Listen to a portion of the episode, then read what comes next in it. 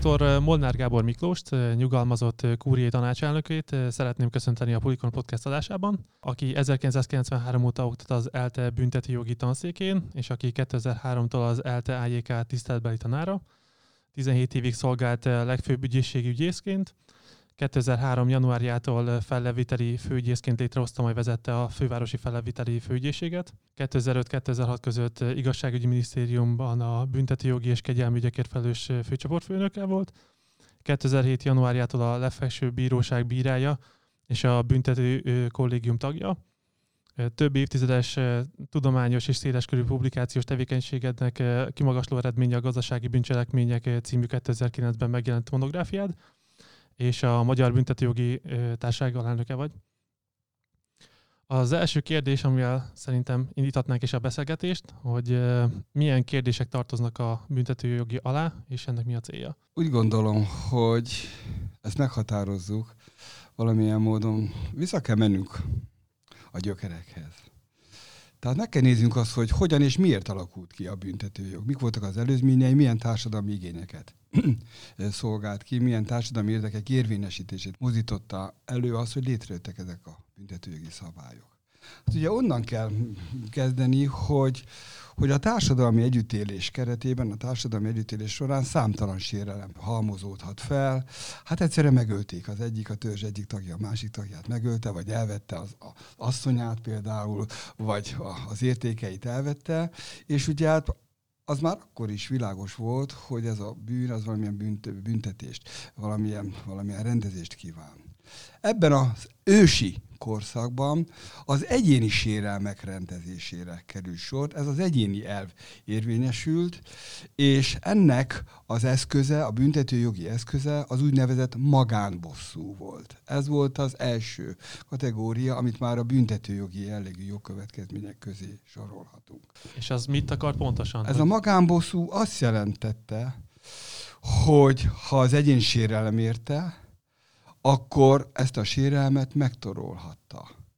És ez azt jelenti, hogy ugyanolyan elégtételt vehetett, ugyanolyan súlyú elégtételt vehetett, mint amilyen sérelem őt érte. Ez volt a magánbosszúnak a jogintézménye. A sérelem volt az ok, és a bosszú volt az okozat, ugye ebben a szituációban. Ezt igazából a magánbosszút felváltotta a későbbiek során az úgynevezett vérbosszú. Ennek pedig az volt a lényege, hogy a, a sértett, akit valamilyen sérelem ért, már nem csupán maga személyében vehetett elégtételt a rajta esett sérelmen, hanem a sértett családja, a támadó és a támadó családtagjaival szemben is ö, ö, ö, elégtételt vehetett. Tehát ott kicsit kiszélesedett ez a, ez a magájelleg egy szélesebb körre, ezt neveztük vérbosszúnak. Azután eljutottunk odáig, hogy tulajdonképpen ez nem csak egy jog volt, hanem kötelezettség is volt. Tehát elég tételt kellett venni a sértetnek. Ha a sértetet mondjuk megölték, akkor a sértett családjának a sétett családján esett sérelmen. És aztán, hogy kialakultak a közösségek, hiszen, hiszen a, a, a, a mindennapi élet igényelte azt, hogy az egyes, egyes ember nem tudott a természet volt viszonyai között élni, létezni, közösségekben rendeződtek, és ez a jog, ami a sérelmen esett megtorlásnak a joga volt, ez az egyénről, a családról, a közösségekre szállt át idő, egy időszak után, és a közösség segített abban, hogy ez megtorlásra kerüljön az adott esetben valamilyen sérelem. Hát ez teljesedett ki a későbbiek folyamán, és innentől kezdve tulajdonképpen különbséget kell tenni a törzsön belüli és törzsön kívüli sérelmen, hiszen törzsön belül ugyanúgy lehetett ilyen sérelmeket okozni, mint az egyes csoportokon, törzseken kívüli sérelem esetén. Most a törzsön belüli sérelem esetén, ugye, akkor megpróbálták ezeket ilyen módon is rendezni, de lehetőleg a saját érdekeik ellen szolgált az, hogy ne gyengítsék a a saját erejéket, hiszen a, a természettel való küzdelem az eléggé igénybe vette őket. Ö, és hogyha a törzsön kívüli ö, ö, személy okozott ilyen sérelmet, akkor működtek tulajdonképpen ezek a klasszikusan ezek a, a vérbuszúra vonatkozó szabályok. És aztán ennek a vége az lett, hogy, a, hogy a, ezek az eredeti törzsek, közösségek valamilyen módon ö, ö, rájöttek arra, hogy, hogy, hogy egymással is együtt kell működniük és aztán kialakultak az államok, tehát nagyobb közösségekben rendeződtek ezek a bizonyos közösségek, és ettől kezdve az állam vett át bizonyos funkciókat, azokat a funkciókat, amelyeket eddig a magánszemélyek, a családok, illetőleg a közösségek láttak el. És igazából ekkor jött be az úgynevezett tálió elve. A tálió elvét azt mindjárt ismerjük, az a szemet szemért, fogad fogért elvben fogalmazódik meg, és idehoztam uh, Mózes harmadik könyve, Expressis Verbis ezt tartalmazza, azt mondja ki, hogy ha egy szabad ember szemét elpusztította, pusztítsák el az ő szemét. Ha egy szabad ember csontját tört el, törjék el az ő csontját. Ha szabad ember vele egyenrangú szabad ember fogát ütötte ki, üssék ki az ő fogát. Tehát ez a táliónak az elve, amikor ott ez már az állami léthez kapcsolódott, és ebben a Mózes harmadik könyvében ez nagyon szépen megfogalmazott. Ehhez képest, tehát, hogy az állam maga eszközrendszerét már hozzáadta a jogérvényesítéshez, ehhez kapcsolódott még az úgynevezett kompenzációnak az elve, és a kompenzáció gyakorlata, nevezetesen az, hogy a támadó, a sérelmet okozó anyagi javak juttatásával megvásárolhatta az ő mentességét. Tehát annak keretei között rendezte a, a, a jogsérelmet. Hát nagyjából egészében így alakult ki. És ez az a, ezek azok a területek. Azt majd meglátjuk, hogy melyek azok a területek, amelyek a büntetőjog van, de alapból azt kell mondanom, hogy a társadalmi, állami társadalmi gazdasági élet, a mindennapi életünk minden pontjára ráépül a büntetőjog ezt nagyon nagy örömmel, vagy nagyon-nagyon nagy lelkesedéssel magyarázzuk a hallgatóknak, hogy senki nem kerülheti ki a büntetőjogot. Senki nem kerülheti ki. Nagyon egyszerű példát mondanék arra, hogy mindjárt adózunk. Ha nem teszünk eleget a kötelezettségünknek, akkor, akkor, akkor az már büntetői jogkövetkezményekkel járhat. Én is, én is minden nap autóval utazom. Mindig azt mondom a hallgatóknak az egyetemen, hogy hát, az, hogy megyek haza az óra után, és bármikor történhet valami. Egy pillanatra eltát látja az ember a száját, és akkor valakit elgázol, sérülést, esetleg még súlyosabb következményeket is okozhat. És azt tudnia kell őnek is, hogyha netán ilyen szerencsétlenségbe keveredik, akkor nem mehet el a helyszínről, hanem ha van olyan személy, aki segítségre szorulhat, akkor segítséget kell nyújtani, de ha nincs is olyan személy, akkor is meg kell győződni arról, hogy nincs olyan kötelezettsége, amelyet a közlek, járművel való közlekedéshez kapcsolódóan, a balesethez kapcsolódóan esetleg teljesítenie kell. És nagyon jól látjuk azt, hogy ö, itt van ez a világ szerencsétlenség, ez a koronavírus járvány, amely minden, mindjárt sújt, és ebben az helyzetben számtalan hatósági intézkedést rendeltek el, számtalan hatósági kötelezettséggel járó ö, rendelkezés érint mindannyiunkat, a mindennapi létünkben, kezdve a kijárási korlátozástól, a maszkviselésen át, a megfelelő igazolványal való ö, ö, tanúsításig, ö, ö, számtalan kötelezettségünk van. És ezeknek a végén mindig ott van a büntetőjog. Tehát, hogyha valaki úgy gondolja, hogy a büntetőjog netán egy extrém jogág lenne, az valami kivételes, egy különleges jogterület, akkor őt meg kell vigasztalnom, hogy ez nem így van. Nem így van, hanem ez mindennek a végén ott található. Mikor jutottunk el a mai büntetőjogig, és eh, hol válnak szét, ami, ami a büntetőjog alá tartozik, és ami a többi, vagy mi minősül igazából ilyen szempontból bűncselekménynek, ami ugye büntető jog alá tartozik, és mi az, ami, ami nem, nem ide tartozik. Ugye ezt is onnan kellene kezdenünk, hogy kialakult az állami lét, és kialakult a jogi szabályozásnak a, a rendszere. Az első törvények, amiket felfedezhetünk és tanítjuk is a, a joghallgatóknak, ez a Sumér törvénykör könyv, aztán az indiai Manu törvénykönyv, a babiloni Hammurapi törvénykönyv, ezt mindjárt ismerjük most. Ezek az első, aztán majd eljutunk a 12 a római korig is, de először még a régebbieket próbáltam mondani. Hát ezek is mind olyan immár törvénykönyvek, amelyek vegyesen tartalmaznak büntetőjogi és nem büntetőjogi, civil jogi, más jellegű, főleg vallási jellegű ö, ö, ö, rendelkezéseket. A római kornak az elején, ugye az egy markáns ö, ö, norma, a 12 táblás törvény, és a római, ugye ez 450 körül volt ö, ö, időszámításunk előtt, és a római kor végén, amit mindenkinek tanítunk, a Justinianusi törvénykönyvek, az az időszámításunk szerinti 500-as évek közepén volt. Még ezek a törvénykönyvek is mind komplexek abban az értelemben, hogy büntetőjogi és más jellegű jogi szabályokat is tartalmaznak. Ezt követően jön a középkori időszak. A középkori időszakot a kánon jogi szabályozás uralja, és a kánon jogban találhatók a rendelkezések. A büntetőjogi, nem büntetőjogi és az egyházi vallási jellegű jogokat, kötelezettségeket meghatározó törvények. És a középkor vége felé érünk oda, amikor már megjelenik a speciális büntetőjogi szabályozás. Ez nálunk a konstitúció kriminális Kar- Karolina néven megismert. Hát akkor még nem volt német birodalom, de mégis úgy szokták mondani, ez a német birodalmi törvénykönyv, ennek a dátuma 1532.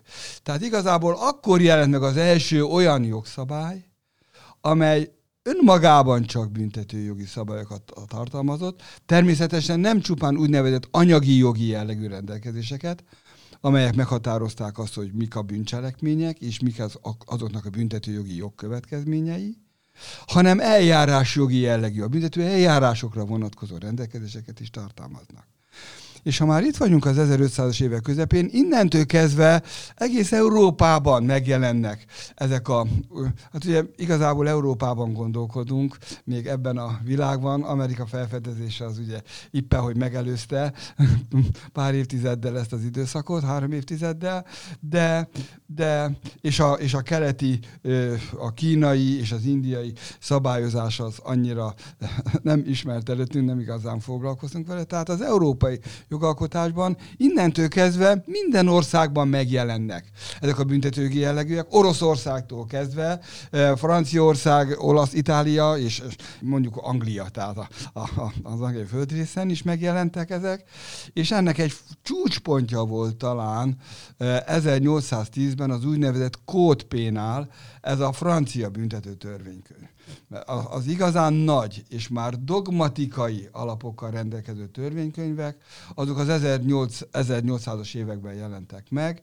Ez egy előfutár volt. Már akkor 1843-ban megjelent a szemereféle magyar büntetőtörvényjavaslat is, Azután megjelentek a német büntetőtörvénykönyvek, és hát ennek a, a mi szempontunkból betetőzése volt az úgynevezett Csemegi BTK, az 1878. évi 5. törvény a, a magyar büntető törvénykönyvről.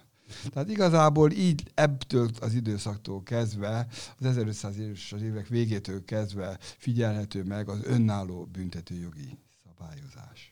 És hogyan tudták szétválasztani, hogy mi kerüljön a büntetőjog alá, és mi kerüljön a, a mondjuk a polgári jogi törvénykezésbe? Hát ez volt az a szerves fejlődés, az a hosszú fejlődés, ami világossá tette azt, hogy mi az, ami bűncselekmény. Tehát ehhez meg kellett fogalmazni a bűncselekmény fogalmát. Ez nagyon egyszerű a mi szempontunkból már, de azért ezt nagyon nagy örömmel elmesélem. Tehát arról van szó, hogy hogy volt egy középkori jogi helyzet, aminek az volt a lényege, hogy nem voltak azonosan ö, ö, egyenlő jogállásúak az emberek. Tehát más volt a jogállása a nemességnek, és más volt a jogállása a, a, a, azoknak, akik ezzel a jogállással nem rendelkeznek. Ugye a jobbágy felszabadítás is, hát tudjuk nagyon jól a magyar történelemből, hogy a, az 1848-as forradalom egyik, egyik, egyik követelése volt. Nem volt azonos a jogállás, és akkor, amikor ezek a polgári forradalmak elindultak, ez ugye 1640 az egy ikonikus idő időpont Angliából kezdve, innentől kezdve arról volt szó, hogy jogegyenlőség van. Mindenkire azonos törvény vonatkozik. És innentől kezdve jött az a szabályozás, hogy bűncselekmény az, amit a törvény bűncselekményként büntetni rendel. Ez a nullum krime színe lége. És ez mindenkinek bűncselekmény. A társadalom valamennyi tagjára nézve az ilyen cselekményeket bűncselekményként kell értékelni, és idézőjelbe, de mégis valójában azonos jogkövetkezményeket kell alkalmazni a társadalom minden tagjával szemben. Mármint azonos elvek mentén kell alkalmazni a nagyjából azonos büntetéseket. Jó? Tehát így, így tudnám meghatározni, hogy így ez tette aztán plastikussá azt, hogy mi az a bűncselekmény. Hát egyébként a bűncselekmény tényleg csak ennyi az ismérve, hogy az, amit, amiről úgy döntök, hogy bűncselekményként büntetni rendelek. Az egy másik dolog, hogy ennek hogyan alakult ki a feltételrendszere, amit mi Magyarországon alkotmányos büntetőjognak hívunk, és annak az a rend része, hogy nem érvényesül, az a feltétel, hogy nem érvényesülhet állami önkény akkor, amikor az állam valamely magatartást, vagy valamely eredményt előidézését bűncselekményén nyilvánítja, hanem ennek is meg kell felelni bizonyos alkotmányos szempontoknak. De hát ez egy hosszabb fejlődés eredménye volt, de így alakult ki aztán az, hogy mi az, ami bűncselekmény, és mi az, ami azon kívül marad. Tehát akkor elvileg az, hogy mi, a, mi tartozik még a polgári jogi törvénykönyv, meg a büntetőjogi törvénykönyvbe, azt igazából a törvényhozók tudják Hát eldönteni. a törvényhozók tudják eldönteni. És ez mindig változik, változik ennek a határa. Tehát az, hogy csak polgári jogi jogkövetkezményei, vagy igazgatási, közigazgatási jogi jellegű jogkövetkezményei vannak valamely magatartásnak, vagy büntetőjogi jogkövetkezményei. Azért erre hadd mondjak egy, vagy két példát Nem. plastikusan. 1989-90-es változások után kialakult a piacgazdaság, és nagyon sok gazdálkodó lett, hiszen ez volt a lényege, hogy a központi gazdaság irányítás helyett sok-sok versengő piaci szereplő legyen, akkor megjelent ez a sok piaci szereplő, és ha például a számviteli törvény is megszületett akkor, és, és ezeknek a gazdálkodását be kellett vinni egy számviteli rendbe. És akkor, amikor ez megjelent, akkor azonnal mellé tett a törvényhozó egy számviteli szabályozást, és önmagában az, aki a bizonylati rendet megszegte, nem bizonylatos, stb. Ez már bűncselekmény volt 92-től. És ma pedig már azt mondjuk, hogy ez már nem kell, hogy ez bűncselekmény nyilvánítsuk, mert kialakult egyfajta rendje ennek. És most már csak akkor lesz bűncselekmény a számítel rendjének megsértése, hogyha valamilyen súlyos következményekkel járt, amely gyakorlatilag meghűsítja a számviteli rend működését. De egy, egy na, mai példa, tavaly decemberben, hogy én adót csaltam, akkor 100 ezer forint fölött az már bűncselekmény volt ma, január 1-től felvitték ezt az értékhatárt 500 ezer forintra. Itt talán világos jó, hogy persze büntetendő az adócsalás, ugye ma már költségvetési csalásként, de hát nem mindegy az, hogy egy adott konkrét cselekmény büntetendő vagy sem. Ma már az, ami tegnap előtt 200 ezer forintos adócsalás bűncselekmény volt, az ma már nem bűncselekmény. Tehát így kell látni a jogalkotást. És itt például az számít, hogy ezt a, nem tudom, tettet ezt még egy, egy két piaci, mondjuk nem tudom, cég egymással szembe követi el, vagy egy, egy, egy piaci, mondjuk egy cég, az, az még az állammal szemben követi el. Mert a, a kettő cég, gondolom egymással az inkább polgári jog, és az állammal szemben inkább büntető jog, nem? Ezt így nagyon nehéz megfogalmazni. Megmondom, hogy tehát vannak olyan szabályok, amelyeknek az érvényesülését önmagában biztosítani kell. És vannak olyan szabályok, amelyek relációban érvényesülhetnek. Például ö, ö, ennek nagyon jót plastikusan érzékelhető terület a fogyasztóvédelem. A fogyasztóvédelem az rendkívüli módon átalakult az elmúlt években, és amióta az új polgári törvénykönyv van, azóta már rögzült egy új fogyasztófogalom. És kialakult az, hogy fogyasztó csak a, a fogyasztóról csak akkor beszélhetünk, hogyha a másik oldalon egy profi van, aki a hivatása gyakorlása körében ö, ö, értékesít, szolgáltat, és én, mint fogyasztó pedig nem vagyok olyan profi, tehát, hogyha két gazdálkodó között van egy rossz minőségű termék átadása, akkor ott nem lép be a fogyasztóvédelem, hanem csak akkor, hogyha az egyik gazdálkodó, a másik pedig kvázi civil, aki a laikus elem ebben a rendszerben. Jó? Tehát vannak ilyen szituációk, amikor relációs kategória de az esetek többségében nem ez működik, hanem vannak olyan, ö, olyan alapvető szabályok, amelyek a legáltalánosabb szabály kikényszerítését szolgálják. És a legáltalánosabb szabályhoz egy kicsit el kell jutni. Ugye nekünk a mankó, az első mindig az alaptörvény. Az határozza. Az alaptörvény onnan indul ki, hogy a Magyarország gazdasága egy piacgazdaság. A piacgazdaság attól piacgazdaság, hogy verseny van és, és a törvény kimondja, az alaptörvény, hogy a, a Magyarország biztosítja a gazdasági versenytisztaságát és szabadságát. És ez az, a, ez az az általános védendő érdek vagy érték. Mi a büntetőjogban azt mondjuk, hogy ez az általános jogi tárgy, amelynek a védelmére az összes, például a gazdasági bűncselekmény tényállása szolgál. Jó? És ez egy olyan abszolút kategória, amely, amelyhez igazodnia kell a tényállásoknak. Tehát nincs reláció az egyes gazdálkodók között, hanem minden gazdálkodónak, vagy mindenkinek, aki ezen a területen mozog, meg kell felelnie. Jó? De aztán könnyebben látható, hogy a, ugye ez az általános jogi tárgy, a különös szintjén például az államháztartás bevételeihez fűződő társadalmi érdek van. Azt, hogy működjön az állam, finanszírozni kell. Például adózni kell, stb. Jó? Hát ez is egy olyan abszolút szituáció, hogy mindenki, akár magánszemély, akár gazdálkodó, akár tulajdonos, akár bárki, ugye adót mindenre ki lehet vetni, nagyon jól tudjuk, hogy az azzal áll szemben, aki, akit megillet ez az adóbevétel. Legyen az önkormányzat, lehet az unió költségvetése, a vámok esetében legyen az a, a Magyarországnak ugye a központi költségvetése, vagy elkülönített állami pénzalap. Jó? Tehát ezek által, tehát ritkában relációs kategóriáról van szó, általában abszolút rendeltségi viszonyokról van szó. Akkor általánosan nem lehet megfogalmazni, hogy ugye mi az, ami büntetőjog vagy polgári jog, vagy mi az, amire az ember börtönbe megy, vagy mi az, amiért pénzbírságot fizet csak, hanem ez törvényenként változik. Hát én inkább úgy mondanám, hogy mindig adott korhoz, adott társadalomhoz igazodik ez, hogy mit rendelünk ö, ö, bűncselekményként, ö, mit kezelünk bűncselekményként, és mi az, ami ezen a körön kívül, ö, ezen a körön kívül reked. Egy bűnnél igazából már a tettet, vagy, vagy már a szándékot is lehet büntetni? Hát nagyon fontos, hogy a tett magában nem releváns a büntetőjog számára. De a, előfordulhat az, hogy ez a tett olyan tett, amely egyébként megint büntetői kategóriát kell mondanom, de bele van írva a BTK-ba. Tehát tényállásszerű az a magatartás, jó? Tényállásszerű az a magatartás. Mondok egy példát, jó? A példa az, hogy megyek, ugye azt az előbb a vezetést említettem, és megyek haza a kocsimmal, és az ebrán elütök egy embert, és meghal. Ez a tett. Ez a büntetőjog számára még csak egy kiinduló pont, de majdnem azt mondanám, hogy ez egy ez a helyes kifejezés, ki is mondom, ez egy semleges, büntetőjogok semleges kategória, abból a szempontból, hogy ez további feltételek kellenek ahhoz, hogy ez a cselekmény, ez bűncselekményé nyilvánulhasson. És két nagyon fontos eleme van ennek, hogy ami tényállásszerű. Tehát mentem a kocsival, elgázoltam, az ebrán meghalt. Ez a tényállás. Az egyik az, hogy társadalomra veszélyes legyen ez a cselekmény, a másik az, hogy bűnös legyen. És akkor ugye ebben az esetben az történt, hogy én láttam, hogy én mentem szabályosan, 50 helyet 40-nel mentem, jó, már már lassítottam az ebrő előtt, készültem arra, hogy váratlan szituációban is meg tudjak állni a, a, a, a gyalogos átkelő hely előtt.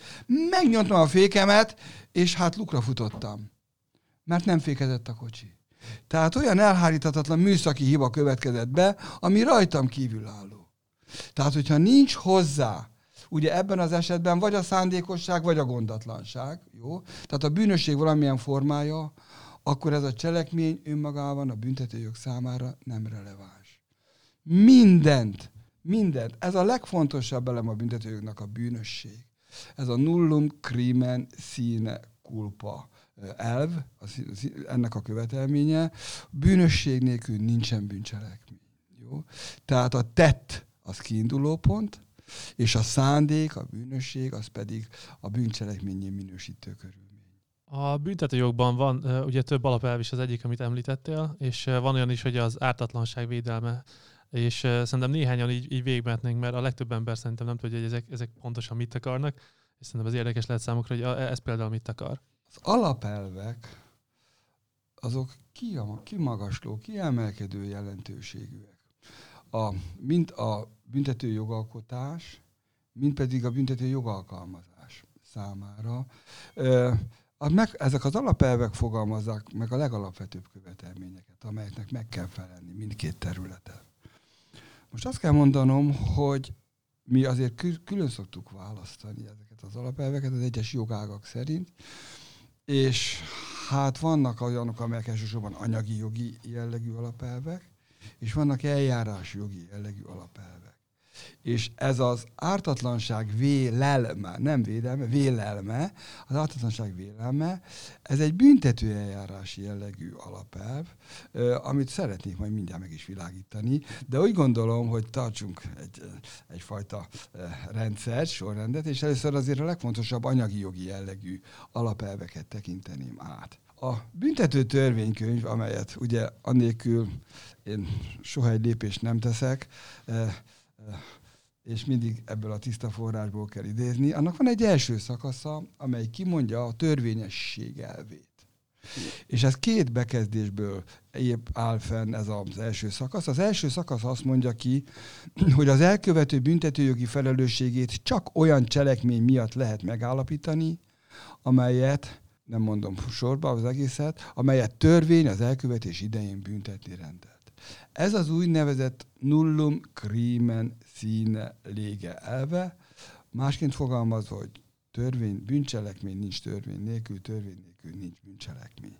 És ennek a leképeződése még a konkrét büntetésre a másik bekezdésben, ami azt mondja ki, hogy a bűncselekmény elkövetése miatt nem lehet olyan büntetést kiszabni, vagy intézkedést alkalmazni, amelyről törvény az elkövetés idején nem rendelkezett. Ezt sem teljes körülön olvastam fel, ugye hát ezek mögött még, még egyéb, egyéb kiegészítések is vannak, csak hogy ezek a kiegészítéseknek az indokolása az, az már olyan bonyolult és komplex terület, amelyet nem lehet egy-két perc alatt elmondani, azok külön értékelést igényelnek. Tehát ez a két legfontosabb anyagi jogi elve a büntetőjognak, az egyik a nullum crimen színe lége, a másik pedig a nulla pőna színe lége elve.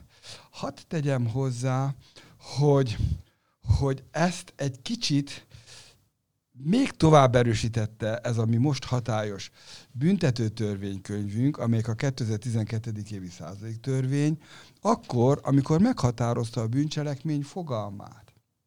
Ez található a büntető törvénykönyv negyedik szakasz első bekezdésében. Ugye ebben benne van a hár, amikor felolvasom azért, mert talán hasznos, hogy bűncselekmény az a szándékosan, vagy ha a törvény a gondatlan elkövetést is bünteti, gondatlanságból elkövetett cselekmény, amely veszélyes a társadalomra, és amelyre, itt jön a fontos a mi szempontunkból, e törvény büntetés kiszabását rendeli. Ezért olvastam el. És ennek, az a, ennek a szabályozásnak a mi szempontunkból az a lényege, hogy nem csak az bűncse, nem csak az lehet bűncselekmény, amit a törvény bűncselekményként büntetni rendelhet, hanem ezen belüli szükítés van, amit ez a törvény rendel bűncselekményként. Tehát bocsánat a kicsit közönségesebb, egyszerű megfogalmazásért, amit a törvényhozó ebbe a törvénybe pakol bele. Mert ugye módosítják, folyamatosan módosul, ez természetes, ahogyan változnak a körülmények, de be kell kell tenni ebbe a törvénybe azt, amit a törvényhozó bűncselekményként büntetni kíván. Tehát így kell érteni ezt a nullunk krimen színelége és a nullunk, nulla pőn a színelége elvét. Ez a két anyagi jogi jellegű.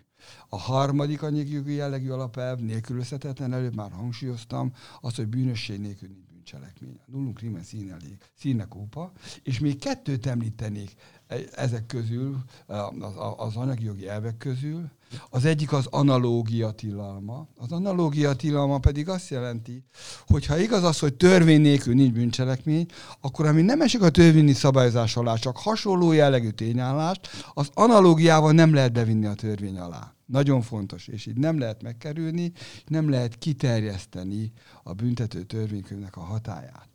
A másik nagyon fontos anyagi jogi jellegű szabály, az a szubszidiaritás elve, és az azt jelenti ki, hogy a büntetőjogra csak akkor kerüljön sor a büntetőjogi eszközök igénybevételére, amikor már más jogi eszközök nem elégségesek.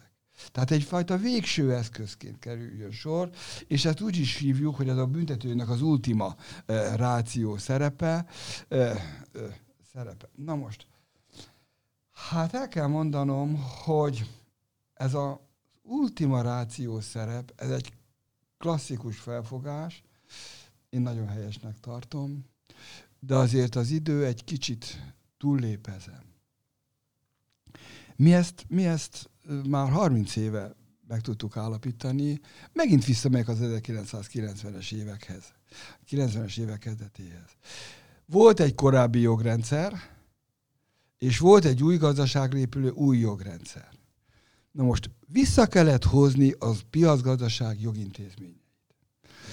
Vissza kellett hozni, élővé kellett tenni a társasági jogot, ugye? Az első társasági törvény a 1988-as hatodik törvény volt, tehát ez már 88-ban megszületett. Amikor bejött az új társasági törvény, akkor azonnal be kellett hozni azokat a büntetőgi tényállásokat, amelyek védték a társasági törvénynek a szabályait. Azután bejöttek 90-ben, meg 90 után, hát jött az értéktőzsde, jött a, a, a, a csőd például a csőd jogintézményét bevezették, visszahozták a régi világba, előtte csak ugye a felszámolás, külön ö, felszámolási TVR volt, a 86-os szabályozás. Amikor a, behoztuk a csődtörvényt, abban volt már benne a büntetőgi szabályozás. Aztán jött az értéktősde, aztán jött a, a, ehhez kapcsolódóan például a, a benfentes kereskedelem, aztán a piac szereplőihez kapcsolódóan a, a piacvédelmi tényállások. Tehát ahogyan hoztuk be a jogintézményeket, automatikusan azzal együtt egységesen szabályoztuk a büntetőjogi jogkövetkezményeket is. Tehát én azt gondolom, hogy egy egységes állami eszközrendszernek a szerves része a büntetőjogi eszközrendszer, és ezzel az állam az intézmény bevezetésekor számol. Tehát nem lehet egy ilyen extrém jogáként felvenni, hogy amikor már más jogi eszközök nem elégségesek, akkor még ott a végén ott a büntetőjog, hanem egy egységesen kezelt eszközrendszernek a része. Hát Ugye napjainknak a, a, a legnagyobb témája a pedofilia kezelése. Látni kell azt, hogy van egy jelenség, jó? És, és nem azt kell ebben látni, hogy, hogy, hogy súlyosítunk, súlyosítunk, hanem azt, hogy az állam automatikusan az eszközrendszernek a szervesedésének tekinti a büntetőjogi eszközöket is. Tehát én úgy gondolom, hogy így kell ezt közelíteni.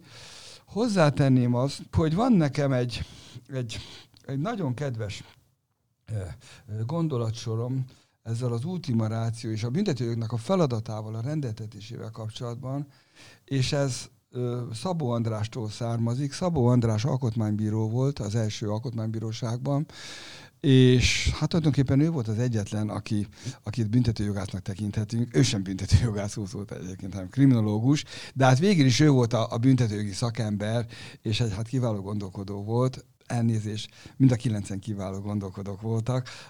Az ellentétes véleményt kifejtő Zninszki János úr, aki, aki neki nagyon sok mindent köszönhetek, és akivel együtt mentem az eltérről a pázmányra, és végig együtt tanítottam vele, amíg ő aktív volt, jó, tehát mindenki, de a Szabó András volt az, aki az Alkotmánybíróságnak a halálbüntetés eltörléséről szóló 23 per 1990-es határozatához fűzött párhuzamos véleményében fejtette ki a következőket, és ezt azért hitelesen próbálnám visszaadni.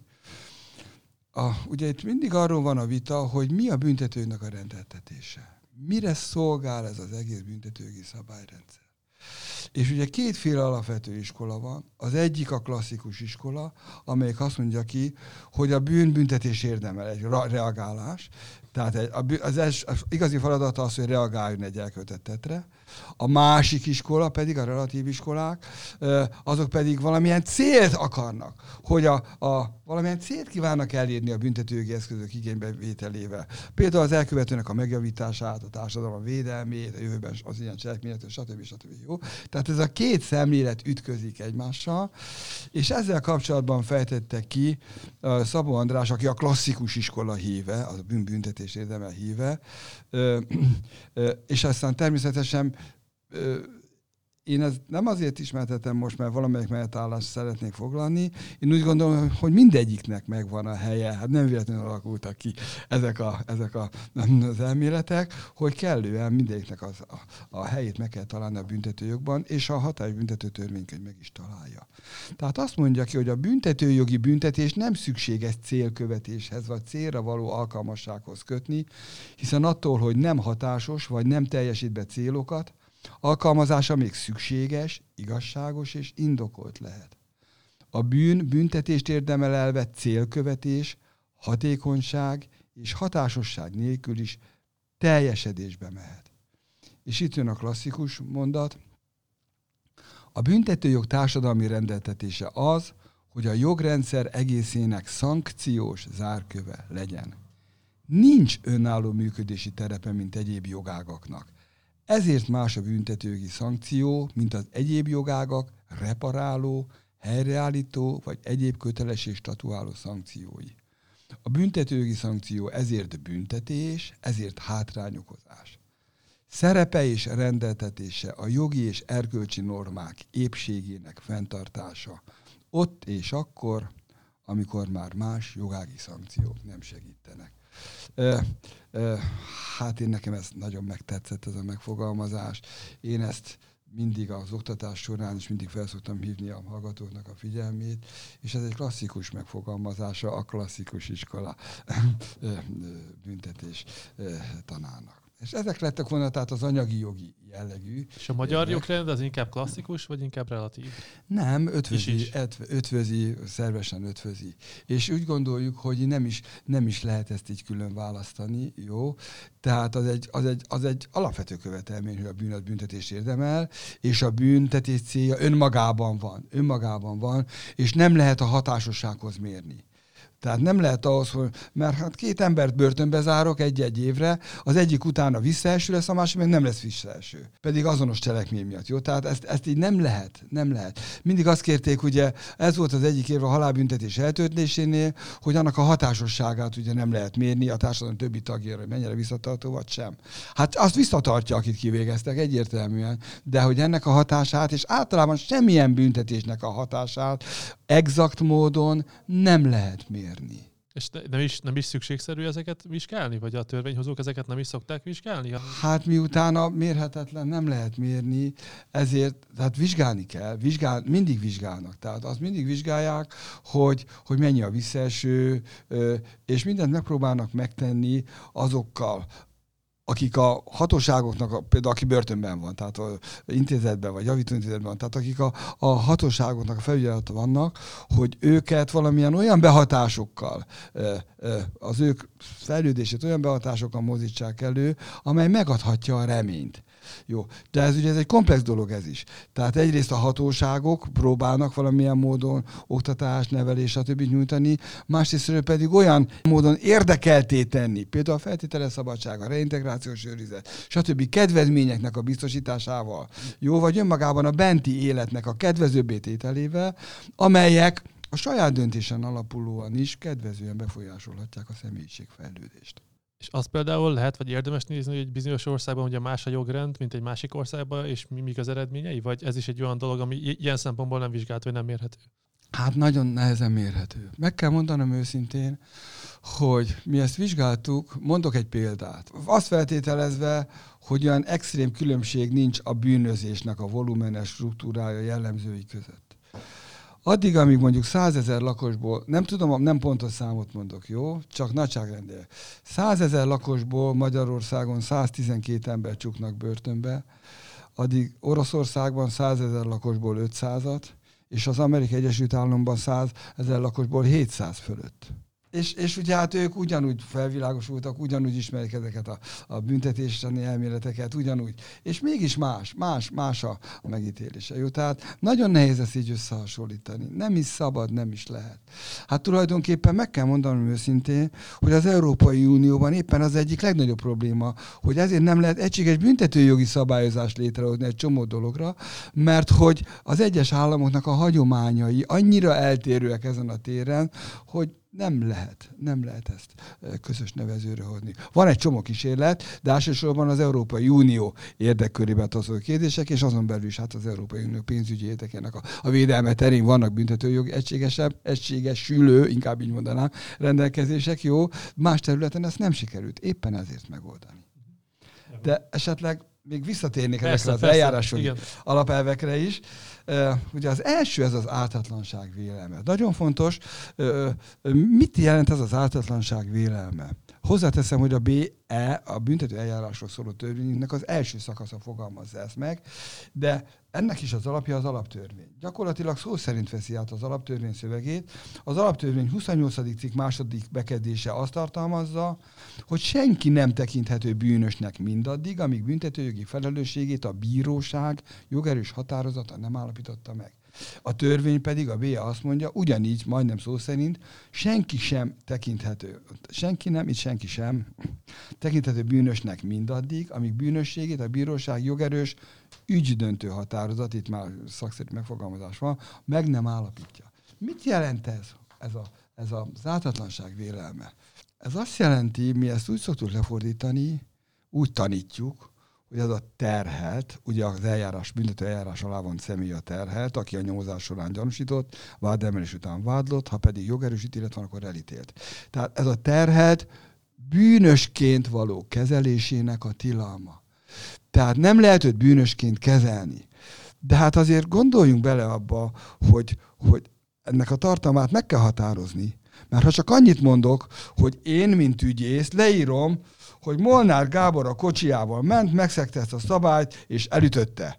Jó? És ezért bűncselekmény követett el. És ezért kérem, hogy a bíróság állapítsa meg a felelőt, mondja ki a bűnösségét a bűncselekménybe, és szabjon ki vele szemben büntetést. Hát ártatlanként kezelem? Hát szó sincs erről, jó? Hát pont azt akarom, hogy mondják ki a bűnösségét. Itt arról van szó, hogy a büntető eljárásban csak olyan rendelkezéseket, intézkedéseket lehet alkalmazni, amelyek az eljárás folyamaton, folyamatában szükségesek, amelyek elkerülhetetlenek a büntetőjogi felelősségre vonáshoz. Nem lehet előrehozott büntetés. Nem lehet előrehozott büntetés a letartóztatás például, ugye, ami, ami hát ugye bent kell lenni a börtönbe. Hát az majdnem olyan pont olyan, mint a szabadságvesztés, inkább azt is mondhatnám, csak más rezsimben. Jó? Vagy hogyha például bevonják az én jogosítványomat. Hát az is pont ugyanolyan, mint hogyha már bevon, mint hogyha már ö, eltiltottak volna a járművezetéstől, hiszen ugyanúgy nem vezetetek, jó? Tehát úgy kell ezt értelmezni, az ártatlanság vélelmét, hogy ez tulajdonképpen a terhet bűnösként való kezelésének a tilalma. Ez, az egy, ez a legfontosabb eljárásjogi alapelv. Van még egy másik eljárásjogi alapelv, ami rendkívül fontos, ez az eljárási feladatok megoszlásának az elve. Korábban ez volt a, a korábbi BR-nek, a 98. évi 19. törvénynek az első szakaszában. Most az ártatlanság vélelme van. És azt mondja ki az eljárási feladatok elve, hogy a büntető eljárásban a vád, a védelem és az ítélkezés elkülönül egymástól. Ez, ez egy valami egészen rendkívül fontos követelmény. Ez az új BE, nevezük új BR-nek, ugye, ami 2018. július 1-én lépett hatályba, ez nagy lépést tett előre ebben a, ezen a területen, még ennek is vannak fogyatékosságai. Mi ezt úgy szoktuk fogalmazni, és az én büntetőeljárások professzorom, hát Baumgartner Izidornak hívják azt, akire hivatkozott mindig, hogy ahol a bírád a vádlód, ott az Isten legyen a védőd. Jó? És igazából egy, egy korábbi bírói generáció, és én ezt nagyon sokszor hallottam, és, és sok, tehát nem lehet meggyőzni egyes embereket. Próbál az ember vitatkozni, de nem nagyon sikerül. Hogy egy generáció azt mondta, hogy az igazságra esküdtem, bírói generáció. És hogyha az ügyész nem tette váltárgyává meg, nem úgy tette, nem baj, majd én bíró helyre teszem. Hát ez nem jó. Mert ilyenkor vádlói funkciót lát el. Tehát azért mondom, ez az új BL, mondom, nagyon nagy erőrelépést tett, és ennek az a lényege, hogy a vád bizonyításától szinte megfosztja a bíróságot, csak abban a körben lehet, amennyiben azt a vádló is maga is kezdeményezi, és hogy ezt a bírói önként, önkéntességet ezt próbálja visszaszorítani már az az új BL. És ezért mondtam, hogy nagyon nagy erőrelépést tett. Persze két komponense van az ítélkezésnek, a jogszabály és az emberek, akik maguk ítélkeznek, és hát a, és, és benne van az elemi igény, meg benne van minden minden bíróba, hogy könyörgöm, hát ha látom, hogy rossz, és tudom, hogy mi az igazság, és ott van a szórom előtt, akkor próbáljak megtenni mindent azért, hogy ez az igazság kerüljön bele az ítéletbe. Tehát ez egy elemi igény. És azért a BN-nek és a koncepció is arról szól, hogy az igazságot kell felderíteni. Ez az első számú érdek a büntető eljárás. Jó? Tehát itt ér, ér, ütköznek ezek az érdekek az eljárási feladatok megosztása kapcsán. És talán még egy eljárás, van több eljárás alapelv, de még talán még egyet emelnék ki. Ezt mi úgy szoktuk hívni, hogy in dubio pro reo. Ugye hát egy latin szó, ha szavakat összerakjuk, hogy in dubio, ben, in dubio kétségben, tehát kétség esetén, pro reo, tehát a valóságért kell megküzdeni. Ezt mi úgy fordítjuk, és a törvényben így van beleírva a BE-be, hogy a kétséget kizáróan nem bizonyított tényt a terhel terhére értékelni nem lehet. Tehát minden olyan esetben, amikor bizonytalanság marad fenn, akkor azt mindig a terhet javára kellene értékelni. Jó? Hát elnézést, ez egy nagyon nagy terület ezek az alapelvek, ezek működtetik, mondom, a jogalkotást is, a jogalkalmazást is, és ezért gondoltam hangsúlyozni. Nagyon, nagyon fontosak szerintem is. Köszönöm.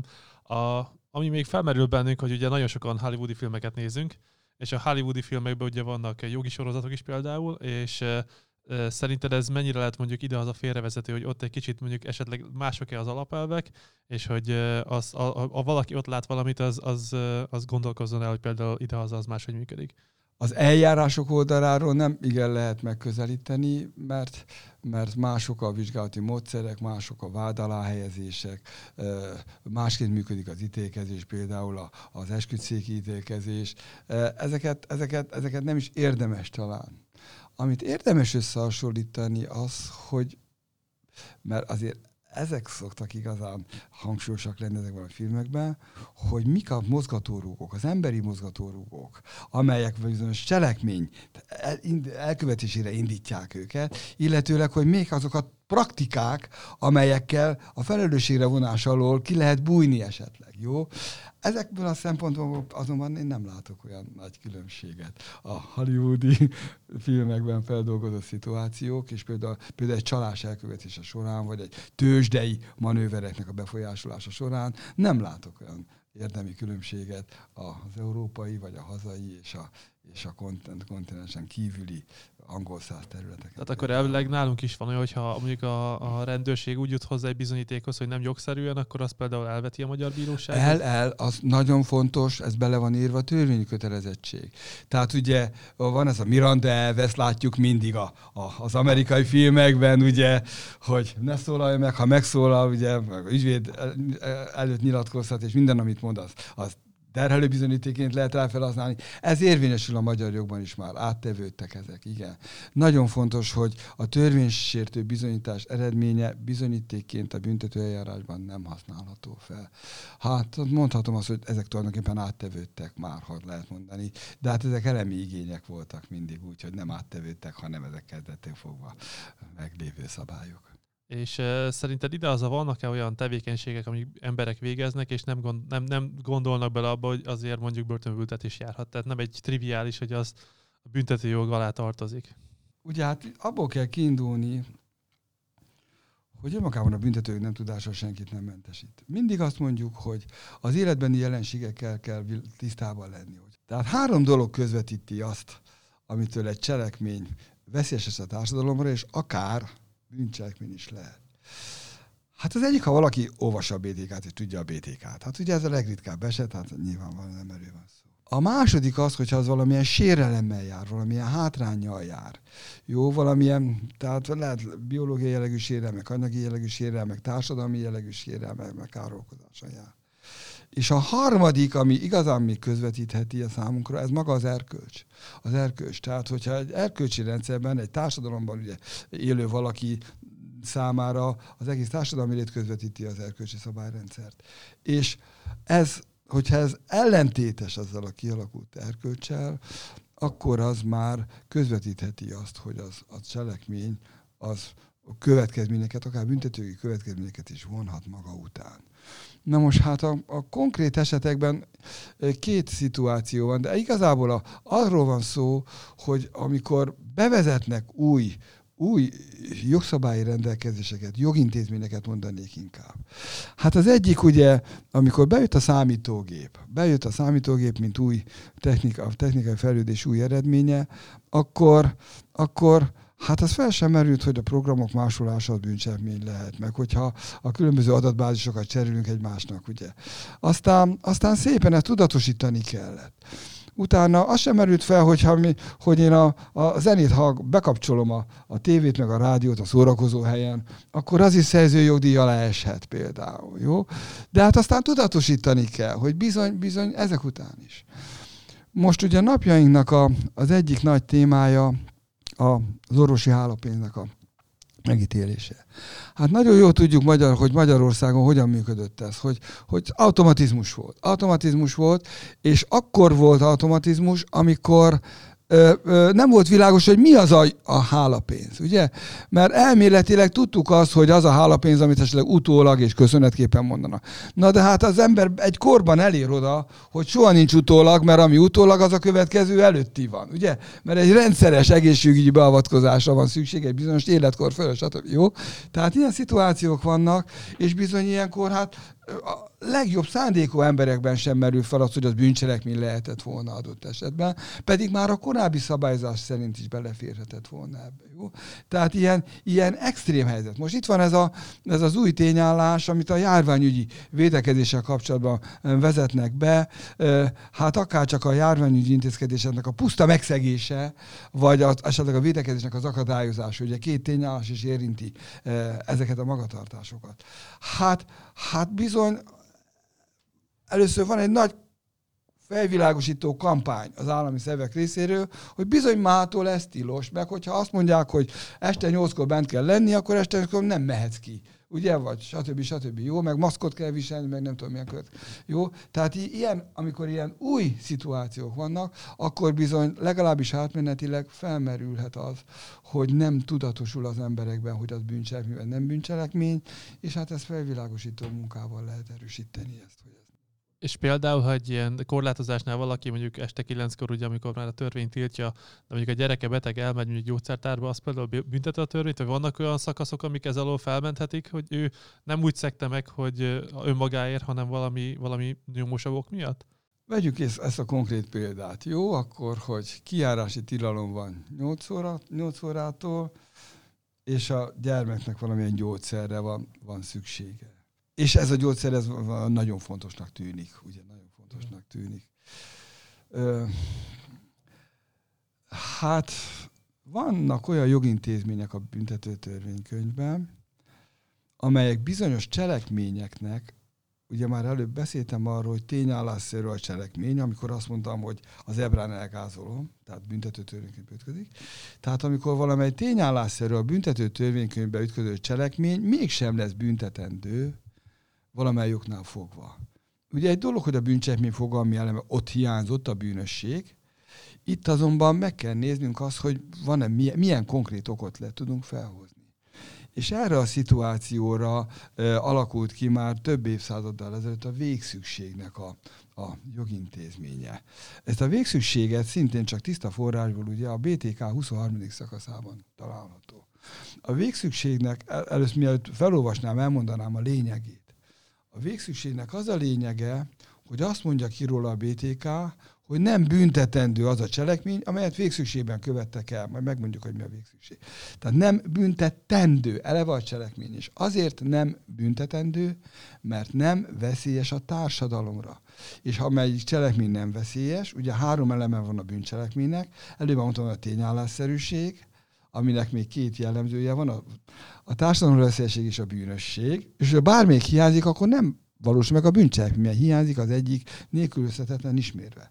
És a végszükségben végrehajtott cselekmény az nem veszélyes a társadalomra, és ezért mondja ki a törvény, hogy nem büntetendő az a cselekmény. Melyik cselekmény? Tehát nem büntetendő annak a cselekménye, aki saját, illetve más személyét vagy javait közvetlen és másként el nem hárítható veszélyből menti, vagy a közérdek védelme érdekében így jár el, feltéve, hogy a cselekménye nem okoz nagyobb sérelmet, mint amelynek elhárítására törekedett. Tehát ebben a szituációban azt kell azt kell összemérni, és ugye itt a mérhetetleneket kell összemérni, hogy én megszegem a járványügyi szabályokat, és ezzel fokozom talán a fertőzés veszélyét, és a másik az, hogy a gyerekemnek az állapota rosszabbodik adott esetben, hogyha én ezt a gyógyszert nem fogom neki megszerezni. Jó?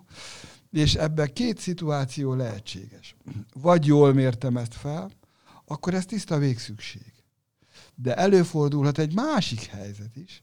Erre szolgál a végszükségnek a következő bekezdése, ami azt mondja ki, hogy nem büntethető, aki azért okoz nagyobb sérelmet, mint amennek elhárítására törekedett, mert ijegységből vagy menthető felindulásból nem ismeri fel a sérelem nagyságát. Tehát bocsánat, most megint ilyen kicsit szlengesebben fogalmazok, hogyha beparázott, de, de nem volt kellő indoka ennek, de túlértékelt azt a helyzetet, és azt mondta, hogy nem érdekel a, engem ez a korlátozás, nekem a gyermekem élete az első, pedig nem is forgott ugye veszélyben a gyermek élete, akkor pedig azt mondjuk, hogy a, a beszámítási képesség hiánya miatt, inkább úgy mondanám egyszerűen, hogy a bűnösség hiánya miatt, mert a beszámítási képesség az a bűnösség megállapításának a feltétele. És hogyha ilyetségből, menthető felindulásból nem voltam olyan állapotban, hogy, hogy egy konzisztens döntés, egy megalapozott döntés hozhassak, akkor pedig a bűnösség hiánya miatt fogjuk kizárni az ő büntethetőségét. És mennyire lehet erre hivatkozni esetleg olyan esetekben, ami, amikor ugye ez nem áll fent? Tehát e, például az, hogyha valaki mondjuk narkotikum hatás alatt van, akkor elveg nem beszámítható, de mégis elköveti, akkor szerintem az bűncselekmény, nem? Vagy ennek hol a határa? Vagy mikor lehet erre hivatkozni, és mikor mondhatom azt, hogy ez, ez már nem tartozik oda? Ez egy nagyon-nagyon jó kérdés. Rengetegen vannak, aki... Hát nem kell csak a narkotikumra gondolni, mert azért tudom, hogy hát sajnos, sajnos, sajnos nagyon sok, sokan fogyasztanak, de talán még többen isznak és itt arról van szó, hogy aki, hát a törvény úgy mondja ezt, erre van egy külön passzus, ez a 18. szakaszban található a büntető törvénykönyvnek, ami azt a címet visel, hogy az ittasság, nem nincs is külön címe, csak tehát erről szól, az ittasság büntetőjogi értékeléséről szól, hogy a, a, a kóros elmállapotra vonatkozó rendelkezések nem alkalmazhatók arra, aki a bűncselekményt önhibából eredő, ittas vagy boldult állapotban követi el. Hát most aki, aki, aki valamilyen narkotikumot vesz magához, hát ő azt tudja, amikor magához veszi, hogy, hogy, hogy annak a hatása alá kerülhet, és hogyha a hatása alatt követel bűncselekményt, akkor nem értékelhető a javára az, hogy ennek a hatása alatt volt. Igazából, aki ilyen ittas állapotban van, vagy narkotikum hatás alatt van, ő úgynevezett tudatzavart állapotban van. Tehát ezek tudatzavart idéznek elő. Ez a tudatzavar, ez egészen odáig mehet például egy típusos ittasság esetén, ami a klasszikus ittasság, hogy annak a vége a hosszantartó mély alvás. Ugye van egy felmenő ága, meg egy lemenő ág, és aztán a vége, ez egy jó, jó, tehát ezt is, tehát ez gyakorlatilag kizárja az ő beszámítási képességét, és nem lesz alanya a bűncselekménynek, mert nincs, aki, aki mögött ott a bűnösség. És ebben egyfajta, bocsánatot kérek, de egyfajta objektív felelősség van, ami egy rossz megfogalmazás, mert a, mert a felelőssége onnan ered, hogy amikor ivott, ugye akkor nem kellett volna innia, de ő ivott. Na most, hogyha ivott, ettől kezdve, ha az önhibából eredő ittas állapot hatás alatt követel bűncselekményt, akkor eh, az az ittasság nem értékelhető a javára. De azért hadd mondjak valamit, mert az élet nem ennyire sima és egyszerű, mint hogy ezt már itt dolgoztuk a dogmatikában, mert előfordulhat az, hogy, hogy esküvő van, és én iszom a lányomnak, vagy a fiamnak az esküvőjén, és igen, jól érzem magam és ezek után ott történik valami, történik valami, ami miatt valakit azonnal orvoshoz kell vinni. És akkor én beülök a kocsimba ittassan, és elviszem a kórházba. És akkor hivatkozhatok végszükségre. Jó? Tehát ebben a, vannak ilyen döntések, vannak ilyen döntések, jó, hogy ebben a szituációban én elkövetem azt a bűncselekményt, mondjuk az ittasvezetést, jó, de egy végszükségi helyzetben ez, a végszükség ki fogja zárni a felelősségemet egy cselekmény miatti felelősségre vonás alól. És ebbe akkor így van esetleg a, mondjuk, mondjuk egy bírónak vagy ügyésznek akkor valamiféle játéktere, vagy ez mindig fölírja, vagy itt, itt hol van például a határ, hogy hogy én ittam, de végszükség volt, vagy, vagy ez, ez, ez mindig egy, egyértelműen megállapítható? E, ez nem. Ez mindig tényállás függő. Mindig az adott konkrét esetben lehet ezt eldönteni. Jó, például ebben a szituációs esküvő van, hát lehet, hogy ott volt a pap, aki nem ivott, és, és, és kocsival volt, és ő is elvihette volna azt az embert. Jó, tehát ezt nem lehet így, így, így abszolút módon elbírálni. E, egyáltalán a büntetőjogban soha nincs két egyforma eset. Mindig más a sértett, más a vádlott, más a szituáció, más a motiváció. Nem lehet. Az, tehát az, hogy valaki ellop egy, egy, mit, mit, egy kocsit az utcán, jó? Egy ugyanolyan értékű kocsit, az akkor is más lesz az egyiknek a cselekménye, mint a másiknak a cselekménye, még hogyha ugyanazzal a módszerrel lopja is el. Nem lehet ilyen sémákat a büntetőjogban. Egyébként szerintem általában a jogban is nagyon nehéz, de hát azért ott vannak tipizálható szituációk, főleg a civil jogban, kereskedelmi jogban, stb. területeken. És e, próbáltunk összegyűjteni egy ilyen általánosabb esetet, hogyha a szomszéd fi hálózatára rácsatlakozom, az, az lopásnak minősül-e? Hát ez egy érdekes kérdés. Ha a szomszédnak a wifi hálózatára rácsatlakozom, az lopás. Hát lopás. De nem az a lopás, amire mi gondolunk, és ahogyan felnőttük azt, hogy ne őj, ne lopj, amikor ez a, ezek a tíz parancsolati szabályok kialakultak, hanem ez valami új, az jelenség, új jelenséghez kapcsolódó új bűncselekmény lesz. A lopásnak az a lényege, hogy van egy idegen, ingó dolog, egy fizikailag létező testi tárgy, ez ugye ingatlan nem is lehet, csak ingó dolog lehet, ami nincs az én birtokomban, és a lopás az elvétellel úgy történik, hogy a korábbi birtokos hatalmát megszerzem, és a saját hatalmamat veszem át, azzal a célzattal, hogy eltulajdonítom. Miről van szó a Wi-Fi esetében? A Wi-Fi esetében van egy elektronikai hálózat, egy elektronikai rendszer, ami bizonyos adatokat, adatok igénybevételét teszi a számomra lehetővé. Itt közben sűrűn lapozok, és keresem a a, a, hát a, ha jól tudom, a 422. szakasz, de pillanatokon belül meg is fogom találni, és ez a bizonyos 422. szakasz lesz az, amely kimondja, vagy megmondja nekünk, hogy milyen bűncselekmény valósulhat meg ebben a szituációban. És akkor már ki is derült, hogy ez a 423. szakasz, és az azt mondja ki, ennek a címe az, hogy információs rendszer vagy adat megsértése bűncselekménye.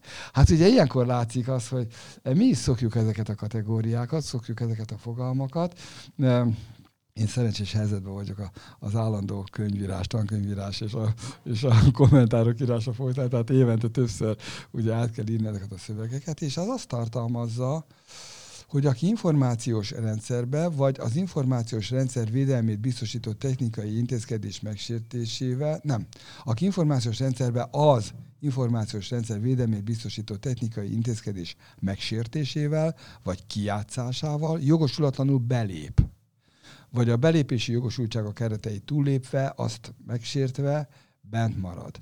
Jó, tehát ez a szituáció alkalmazható erre, és ez önmagában bűncselekmény. Tehát akkor is, ha nem okozok kárt ezzel senkinek, nem, nem, nem, nem, de én nem, beléptem. Nem, nem, nem. Ez önmagában a belépéssel, önmagában a belépéssel már megvalósul ez a bűncselekmény. Úgyhogy ez, ez lopás, de nem az a lopás, amit mi... És ezért például mi a büntetőtétel, hogyha a szomszéd hát ez, ez, ez azt mondja ki, hogy alapesetben ez két évig terjedő szabadságvesztéssel fenyegetett védség. Aztán. Úgyhogy igen, igen. Hát ez a legenyhébbek közé. Ennél enyhébb csak az egy évig terjedő szabadságvesztéssel fenyegetett védség, tehát ez már súlyosabb.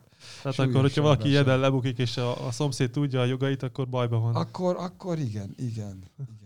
Igen. wow.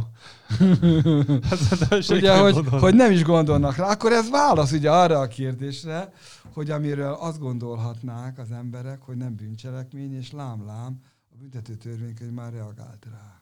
Tehát volt például egy olyan eset, amikor valaki belép csak szimple egy olyan rendszerbe, aho- ahova őt jogosulatlanul, akkor minden ilyen esetben. Hát itt van az én tabletem, a te tableted, vagy számítógéped, és hogyha én abba belépek, meg kifürkészem a belépési kódodat, és ott semmit nem csinálok, csak beléptem, már ez önmagában bűncselekmény. Tehát, hogyha valaki partner... Ez visz... nem ez a bűncselekmény, illetve már ez a bűncselekmény, igen, igen. Ha meg még adatot beviszek, az más. Ha meg még befolyásolom, ha meg még gátolom, tehát olyat viszek be, amitől jó, akkor ez, ez mind, mind olyan magatartás, ez az Európa Tanácsnak az informatikai egyezménye határozza meg, és magyar törvényben ki van hirdetve, és annak a végrehajtására szolgálnak a büntető törvénykönyvnek a, a szabályai. Tehát, hogy ez mind büntetendő cselekmény. Tehát, hogyha van mondjuk egy partnere, mint tudom, a PIN kódját, belépek a telefonjába, és mondjuk kizárom onnan, akkor az, az már nagyon Hát súlyos. az már súlyos bűncselekmény, igen. hát, hogyha itt az órámba belép valaki, ugye, mert lehet telefonálni rajta, stb., és hogyha valaki abba belép, vagy megakadályozza, hogy én azt használjam, megváltoztatja a PIN kódomat, akkor már az is bűncselekmény. És közokirat hamisítást követek el, ha olyan címre jelentkezek be, ahol nem lakom, de hosszú távon tartózkodom. A lakcím bejelentésre vonatkozó szabályok úgy néznek ki, hogy, és, és hát van lakcímkártyámon, én, én is gyakorló vagyok ebben, tehát van állandó lakásom, ami, ami úgy van most, nem úgy van, hogy állandó lakás, hanem lakcím, és van tartózkodási hely. És van tartózkodási hely. Tehát maga a jog számol azzal, hogy valakinek két lakása lehet, és értelemszerűen csak az egyikben tartózkodik. És valamiben tartózkodik, és a tartózkodási helyen tartósan tartózkodhat, mert például az állandó lakását kiadta valakinek. Jó, ebben semmi jogellenes nincs, ez nem lesz, ez nem lesz közokirat hamisítás. Nekem volt egy olyan ismerősöm, aki úgy akart rendelni csomagot, hogy más nevet adott meg szándékosan, hogy ne tudják le, kitalálni, hogy kirendelte a csomagot, és amikor megpróbált átvenni a postán, akkor hát igazából hamisított egy papírt, hogy át tudják neki adni, mert nem az ő nevére szólt a, a csomag. És ez akkor gondolom már okirat hamisítás. Ez teljesen világos szituáció. Hát mivel lehet átvenni egy postán egy küldeményt? Hát személyigazolványjal, és hogyha nem a saját lakcímén van, vagy akkor még a lakcímkártyát is ugye hozzá kell tenni adott esetben. Bizonyos esetekben kérik a lakcímkártyát is. Na most ugye ezt, ezt a személyigazolvány ez nem pontos válasz, tehát olyan személyazonosító okmányjal, ami, ami A-kategóriás, tehát ö, fényképes, ami lehet a jogosítvány is, vezetői engedély, meg lehet az útlevél is, azzal is átvetni. De ez mind olyan, ami közokirat. Na most ő neki ahhoz, hogy fel tudja venni más nevén, ahhoz hamisítani kell egy közokirat. Szerintem úgy ment oda, hogy kis Pista engem meghatalmazott azzal, hogy én átvegyem a csomagját, és mondjuk két tanú előtt, akkor én átvettem ebből a kis Pistának a csomagját. Aha. Tehát ő nem a, magát a közokiratot, hanem maga a meghatalmazás. Értem. Hát a meghatalmazás az magánokirat. És a hamis magánokirat felhasználása, az a BTK 345. szakaszában található, az szintén bűncselekmény, és ennek az a lényege, hogy aki jog vagy kötelezettség létezésére, megváltozására, létezésének megváltozásának vagy megszűnésének bizonyítására hamis, hamisított vagy valótlan tartalmú magánokiratot felhasznál. Ez a felhasználás, ez a jogérvényesítés véget történő bemutatás. Ebben az esetben ő a készítésben működött közre, ugye az, aki ilyen szerencsétlenül rossz címet adott meg, vagy próbálta magát leplezni. Ő bűnsegéde volt ennek a hamis magánokirat felhasználásának, és aki bemutatta, az maga a felhasználás, a jogérvényesítés, ő pedig az önálló tettese volt. Akkor mindjárt ketten benne vannak. Igen. Hát ő saját magának csinálta szerintem, de igen. Nem, oda be kell írni a személyigazolványnak a számát, stb., amikor a, Á, a postán értem. bemennek. Tehát valakinek be kell mutatni egy személyigazolványt, tévedés ne csak ugye az a szituáció, hogy aki bemutatta, az a sajátját, tehát az jó személyigazolványt mutatott be, csak ugye a jogosultsága a felmutatásra az valótlan tartalmú magának irat. A, a, a büntetőfékezés az mikor minősül bünt, ö, bűncselekménynek? Hát az bűncselekmény szokott lenni, de ennek megvannak a feltételei. Ez valami rendkívül, nem is tudom milyen szavakat illessek, rendkívüli módon elítélendő dolog, és rendkívül, hát kimondom, hitvány emberre utal az, aki így ilyen módon próbál bárkit is megleckéztetni. Vannak ilyen ügyeink, sok ügyünk van sajnos, és voltak olyan szituációk is, amikor ez a büntetőfékezés az halálos eredménnyel végződött. Autópályán ugye nem ment el előle, akkor jobbra beelőzte, bement elé, fékezett, és akkor a, irányíthatatlaná vált a kocsi. Sokféle szituáció van. Hát van egy olyan bűncselekményünk, és ez a BTK 234. szakaszában található, azt a címet viseli, hogy közúti veszélyeztetés. És ez a közúti veszélyeztetés, ez úgy szól, hogy ö, aki a, hát nem talán, mint a BTK-t, annélkül fogok leszekíteni elmondani, hogy aki a közúti közlekedés szabályainak megszegésével, közúton vagy közforgalom el nem zárt magánúton más vagy mások életét vagy testi közvetlen veszélynek teszi ki. Ez, ez a közvetlen hiányzott nekem a gondolatsoromból, jó? Tehát, ö, ö, miről van szó? Egy kicsit a közlekedési büntetőjogról. A közlekedésben négy ágazatot különböztetünk meg. Van a vasúti, a légi, a vízi és a közúti közlekedés hogyha a vasúti, légi meg a vízi közlekedést tekintjük, akkor ott nem a közvetlen veszély előidézése az, ami bűncselekmény lehet, hanem egy absztrakt veszély, egy általános veszély. Jó? Erre, hogyha példát akarok mondani, azt tudom mondani, hogyha két vonat megy egy, egy vágányon egymással szembe, de ilyen is előfordult Magyarországon, nem is olyan régen is előfordult, de hát nem mentek olyan gyorsan ezek a vonatok, és meglátták egymást, és fékezett mind a kettő, és száz méterre megálltak egymástól. Jó? Vagy régen voltak ilyen ügyek, hogy, hogy a, hogy régen még légifolyosok voltak, tudjuk, hogy ma már másképp megy a légirányítás, vannak légifolyosok, de nem így működnek ezek a képek, és hogyha mondjuk nem a légifolyosón ment, ami 10 kilométerre volt, hanem 3-4 kilométerre elment az egyik repülő a másik mellett, már az is ilyen távoli veszélynek volt értékelhető. És azért bűncselekmény ezeken a területeken már az absztrakt veszély, a távoli veszély elődézésére, mert egyrészt nehezebben navigálhatók, kormányozhatók, helyesbíthetők, ugye egy hajóval kikerülni valakit, ugye, vagy egy vonattal, vagy egy repülővel, lefékezni egy repülőt, ugye adott esetben a levegőbe, vagy egy hajót megállítani. Szóval ez egy nehéz dolog.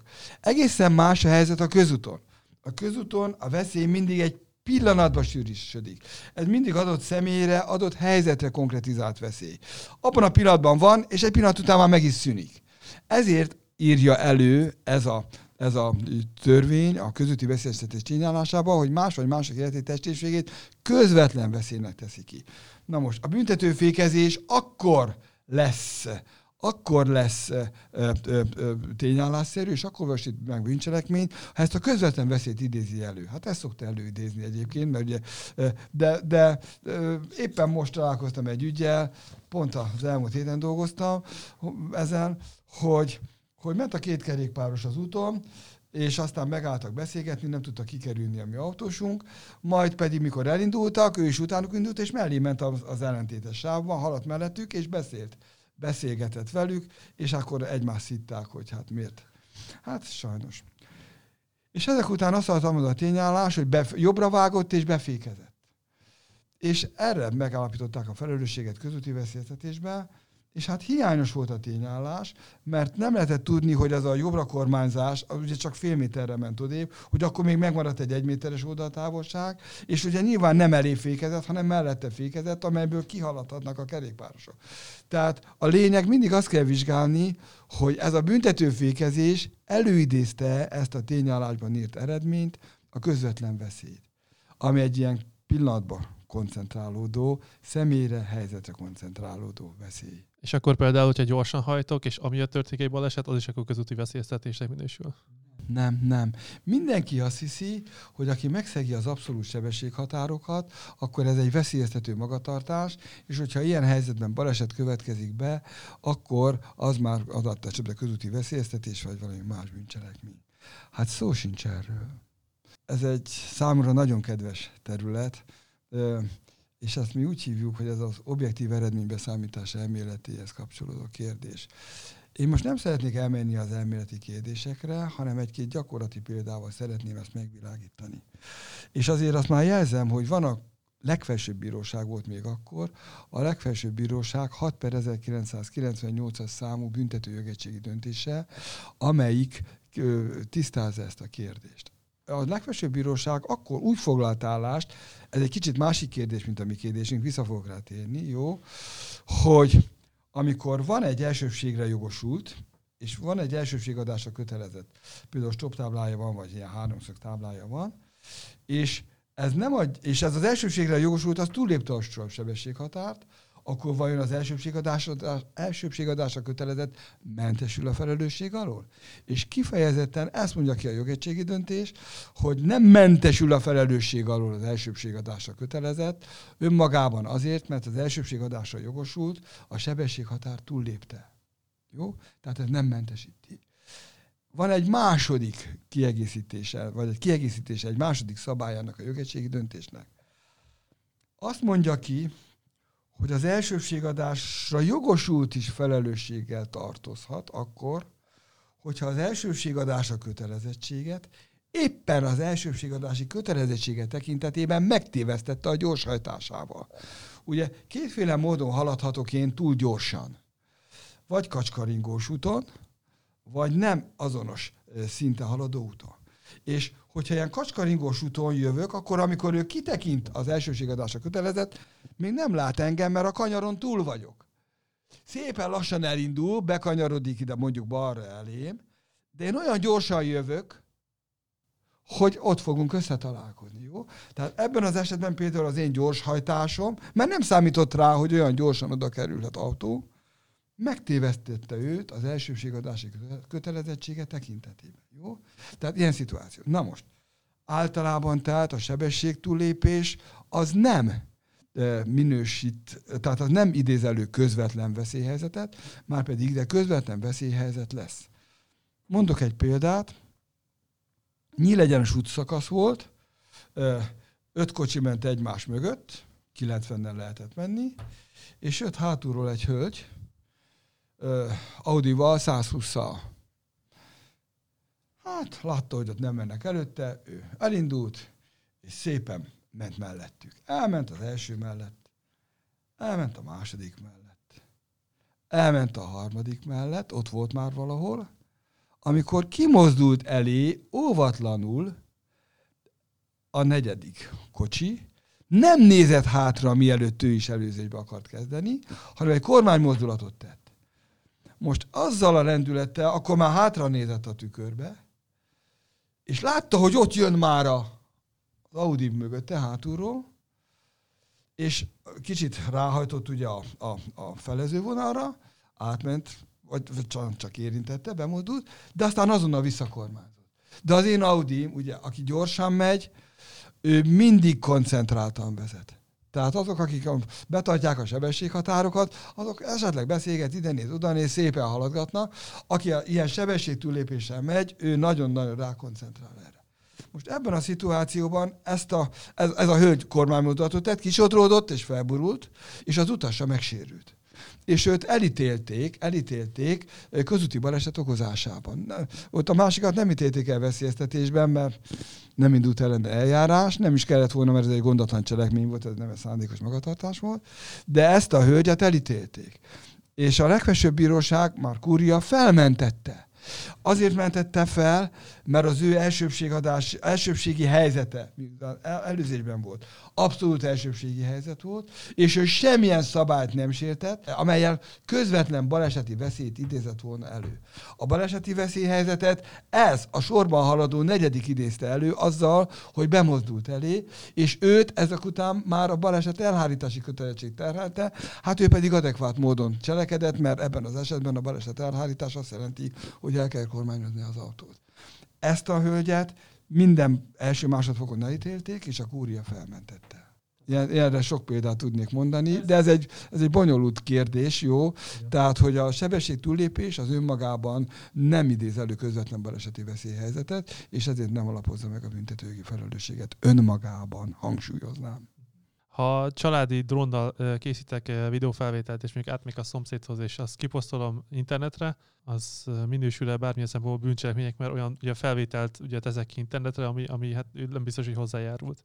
Jó, hát ebben a szituációban én azt gondolom, hogy ö, itt büntet, bűncselekmény nem valósul meg, semmilyen bűncselekmény nem valósul meg, hanem itt a polgári jogi eszközök igénybevételére nyílik lehetőség, ez a képmáshoz való jog megsértését jelentheti.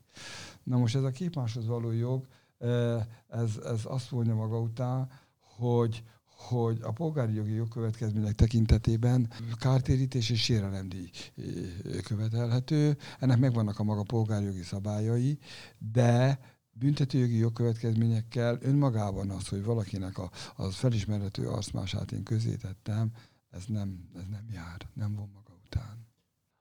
Volt egy olyan eset is, amikor valakinek lopták a borát, meg mérgezte a borát, és ugye ebbe az illető belehalt, aki ugye meg, megint próbált dőle lopni, hogy ez itt mi, ki követel bűncselekményt, hogyha én, vagy mit, mi, otthon, hogyha én bármiben tárolok, még a kecsapos üvegben ugye valami mérgező anyagot, az mikortól kezdve számít bűncselekménynek? Hát, ez is egy összetett kérdés ez egy, ez egy nagy port fel, felvert ügy volt, és, és számtalan, számtalan problémát vett fel. a konkrét ügyből átjött, hogy rendszeresen lopták az ő borát, és ő fordult a hatóságokhoz, hogy valamit segítsenek már, hogy ezt a tolvajlást megakadályozza. És hát nem kapott megfelelő hatósági segítséget. Ezért egyfajta végső elkeseredésében fordult ehhez. Most mit tett ő? Valamelyik üvegbe mérget tett, és akkor oda ment ez a tolvaj, megitta, és hát ez halálos méregnek bizonyult. Na most úgy gondolom, ezt kicsit át is lehet mondani, hogy ott vannak a szép boros parackiaim, ugye, és akkor hát ez egy, tehát felmerül a kérdés, hogy ez egy normális tárolás, ez egy természetes tárolás, hogy én a borok között mérget tárolok? Hát egészen biztosan nem.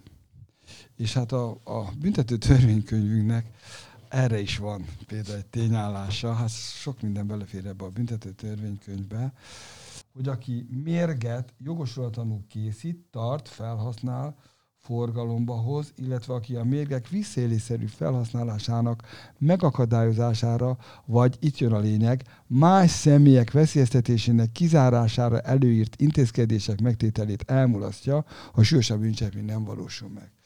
Tehát ha ez olyan méreg lett volna netán, már olyan volt, amiben ugye bele is lehet halni, akkor ennek a tárolására, kezelésére már eleve vannak szabályok, amiket ő bizonyosan megszegett.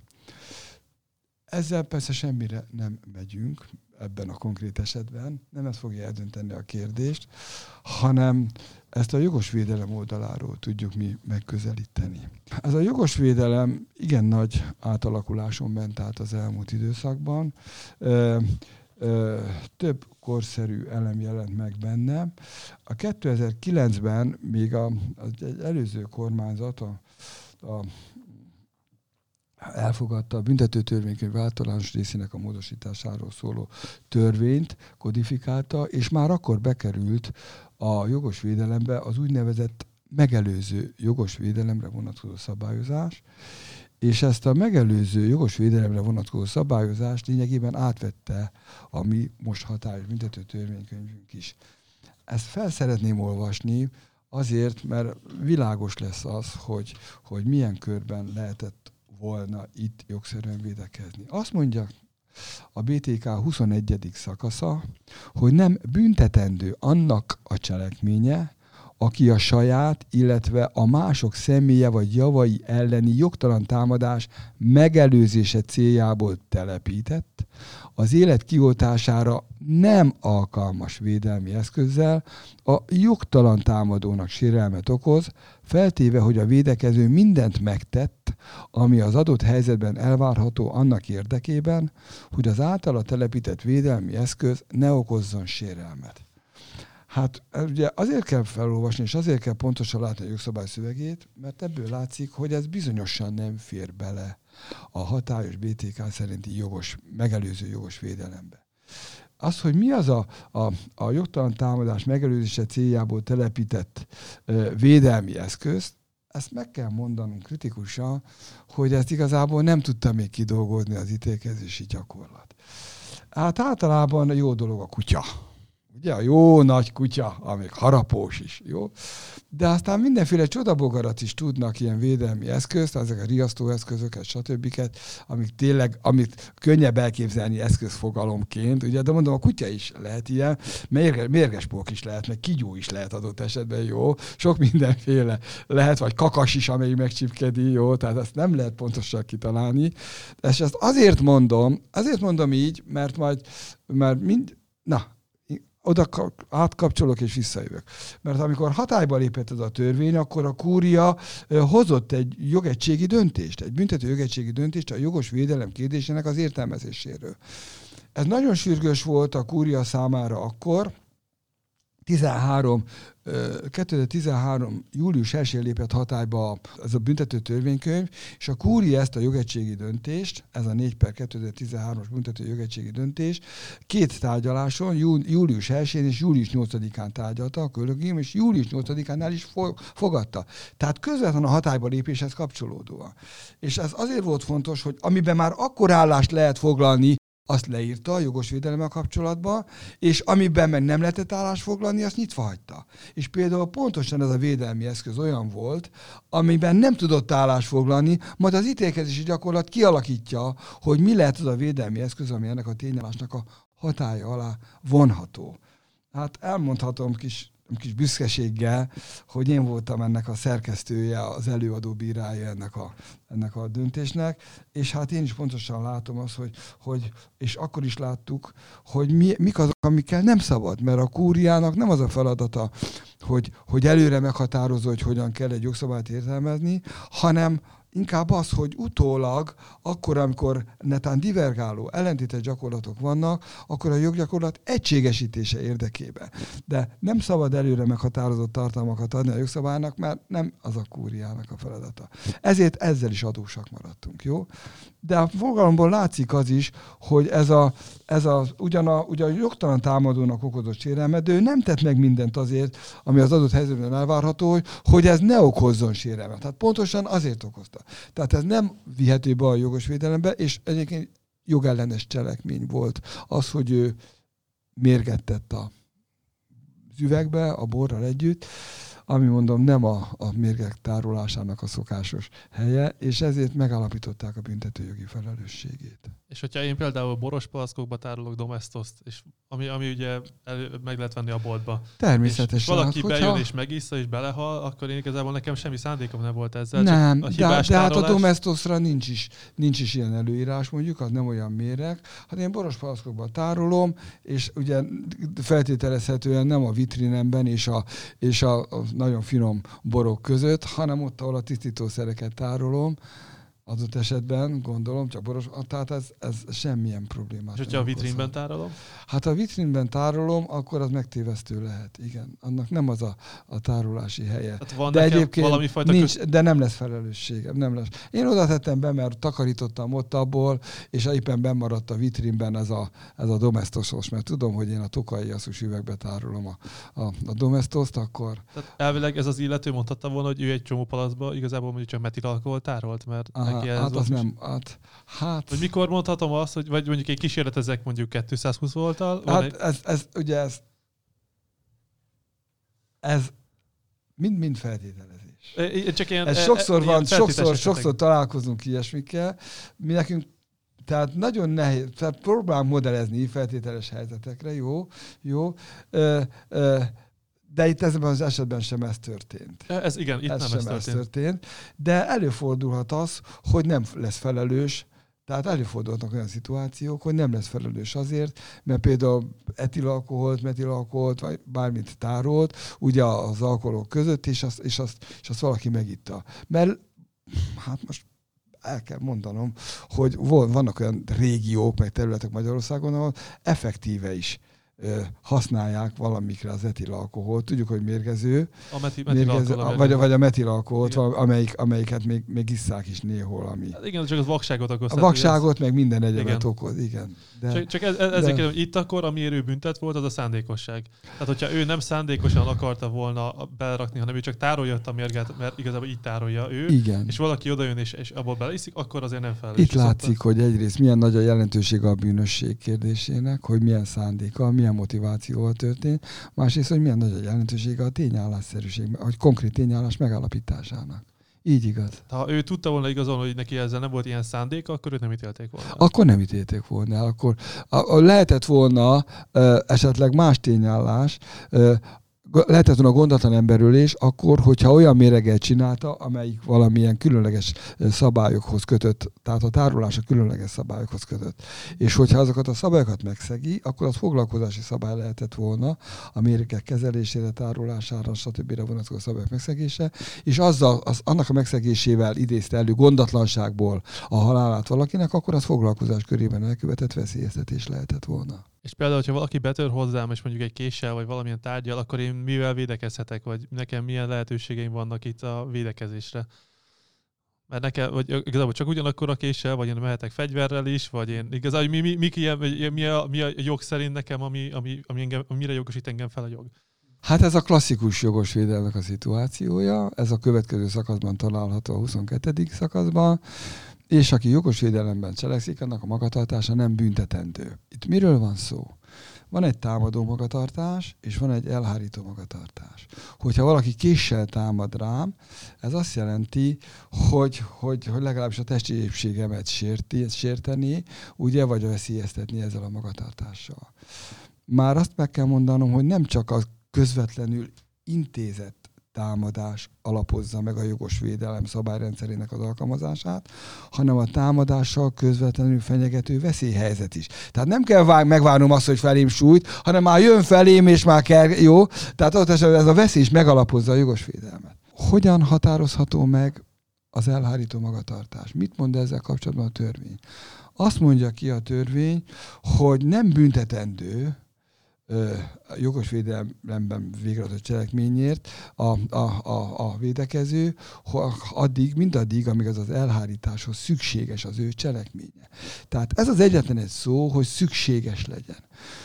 Most ez az új büntető törvénykönyvünk viszonylagosan jelentősen kiszélesítette a jogos védelem alkalmazásának körét. Az első nagyon fontos szabály az, hogy nincsen kitérési kötelezettség, semmilyen kitérési kötelezettség, tehát érvényesül az úgynevezett szembenállási jog. Tehát én nem vagyok köteles kitérni a támadó elől. A kettő, a második az, hogy a, az elhárító cselekmény esetleges túllépését. Tehát az, hogy, hogy ő csak esetleg súlyos csecsisítést okozott volna, de én, az én súrásomtól meg el fog vérezni, és meghal, jó? Hát ezt a, ennek a kockázatát a támadó fogja viselni. A támadó fogja viselni.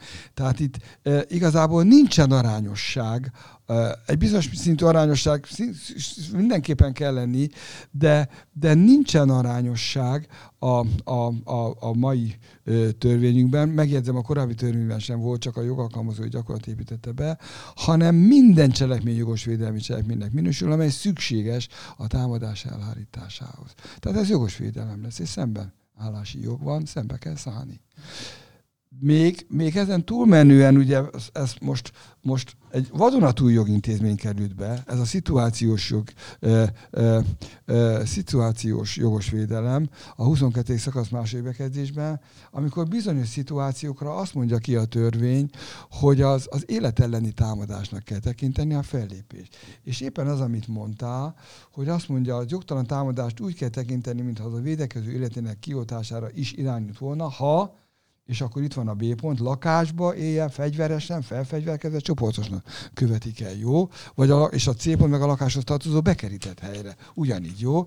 Tehát, hogyha, ugye, és ez, a kés használata az felfegyverkezve elkövetésnek minősül, mert felfegyver, ezt is a BTK határozza meg, felfegyverkezve követi el a bűncselekményt, aki az ellenállás leküzdése, vagy megakadályozása véget, az emberi élet kiótására alkalmas eszközt tart magánál. Például a kés tartja magánál.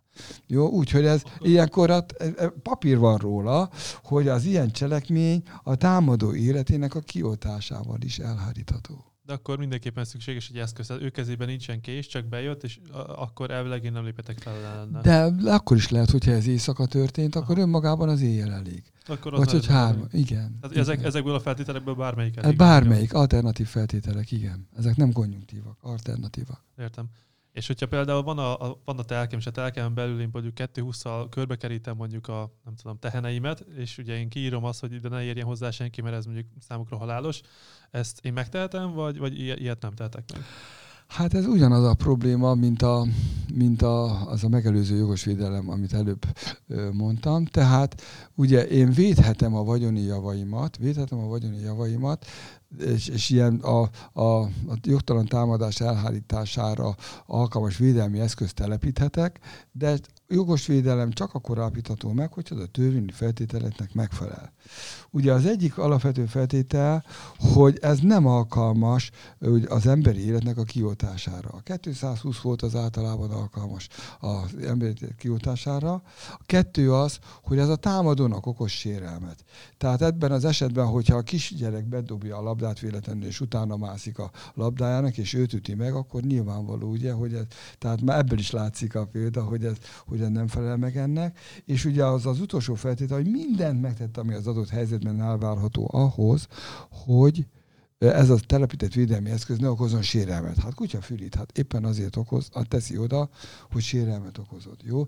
Tehát ezt a jog nem engedi meg, ez jogellenes cselekmény, és hogyha ennek következménye van, akkor, tehát nem önmagában jogellenes cselekmény, ez egy absztrakt veszélyt idéz elő, tehát így értsük, ez nem, büntetendő, nem bűncselekményként büntetendő cselekmény, de hogyha ez absztrakt veszélyt idéz elő, akkor ha ez konkrét, konkrét helyzetben ugye valamilyen sérelmet okoz, akkor a jogos védelem szabályai nem alkalmazhatók.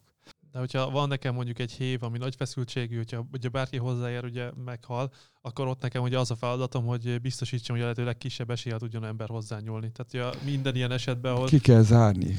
Ki kell zárni a lehetséges technikai megoldásokkal, ki kell zárni azt, hogy, hogy, hogy abból közvetlen veszély és sérülés. Hogyha ott valaki a kerítésen átmászva, hogy kiukasztal bemászik, és mondjuk meghal, akkor az, az már nem. A, nem, igen, akkor már felelősséggel tartozom. Mik a leggyakoribb gazdasági bűncselekmények, és egy cégben, vagy egy cég életében mi minősül gazdasági bűncselekménynek, és mi minősül csak mondjuk pénzbírsággal, vagy büntethetőnek? Tehát, hogy a gazdasági bűnözés hogy néz ki, ma már eléggé egysikú lett. Szinte csak egy bűncselekmény van, a költségvetési csalás. És abból is elsősorban az áfa csalás kisebb mértékben az állami támogatások, meg a, meg a munkáltatással összefüggő adócsalás. Amikor elkezdődött ez a szép új világ a 90-es években, akkor elég sok gazdasági bűncselekmény volt. Tehát nagyon sok volt a számvitel rendjének megsértésével kapcsolatos. Abban az időszakban, még a 90-es években is évi 4-5 ezer ö, ö, pénzhamisítás volt. Ma már ezer alatt van a pénzhamisításoknak a száma. Viszonylag sok volt, ugye még vámbűncselekmény, az külön volt abból is elég jelentős számú volt, volt persze adócsalás is, Hát ezek voltak, és aztán, amikor bejött a csődbűncselekmény, azért a csődbűncselekményből is elég sok volt, manapság szinte már megszűnt a csődbűncselekmény is. A kezdetben nagyon sok áruhamisítással összefüggő vásárlók megkárosítása, meg fogyasztókat sértő, tényleg rossz minőségű termék forgalomba hozatala volt, aztán jöttek ezek az akciós kereskedések, a fogyasztó megtévesztésével kapcsolatos, a, meg az ezek a... bűncselekménynek minősül? Az bűncselekmény, benne van most is a BTK-ban a fogyasztó megtévesztése, igen, hogyne. Hogyne, hogyha... hogyne, például ilyen árubemutatók alkalmazásával próbálják lenyomni az embereknek a torkán ezeket. Az Jó, meg igen, igen. Tehát, hogyha vannak, meg, ilyen, vannak ilyen nagyikák, akik elmennek egy ilyen helyre, én tudok róla, feljelentem, akkor elvileg őt. Hát attól, att, attól függ, hogy megvalósulnak a bűncselekménynek a tényállási elemei. Oda kellenek ilyen megtévesztő elemek, de önmagában, hogyha csak ilyen promóciós akciók vannak, amelyeket, hogy korrekten, korrekten próbálják az értékesítést előmozdítani, hát az önmagában nem bűncselekmény, az hanem csak akkor, hogyha vissza visszaélés. De az akkor lesz bűncselekmény, amikor effektíve lezárult a adásvétel, vagy már önmagában, hogyha erre próbál promotálni? Hát általában a, kell valamilyen akció hozzá. Jó, tehát a kell, kell általában a károsodást követeli meg, és ahhoz kell az ügyletkötés. Igen, tehát nem önmagában a, a, a reklám, hanem a... Tehát akkor kezdődik a bűncselekmény, amikor károkozás történik. Meg tudjuk ezt pontosan nézni egyébként, mert ez, ez itt is vagyunk már is, a 417. szakaszában, hogy aki szervezett termékbemutatón különleges árkedvezmény vagy árelőny meglétéről vagy nyerési esélyről megtévesztésre alkalmas tájékoztatást ad.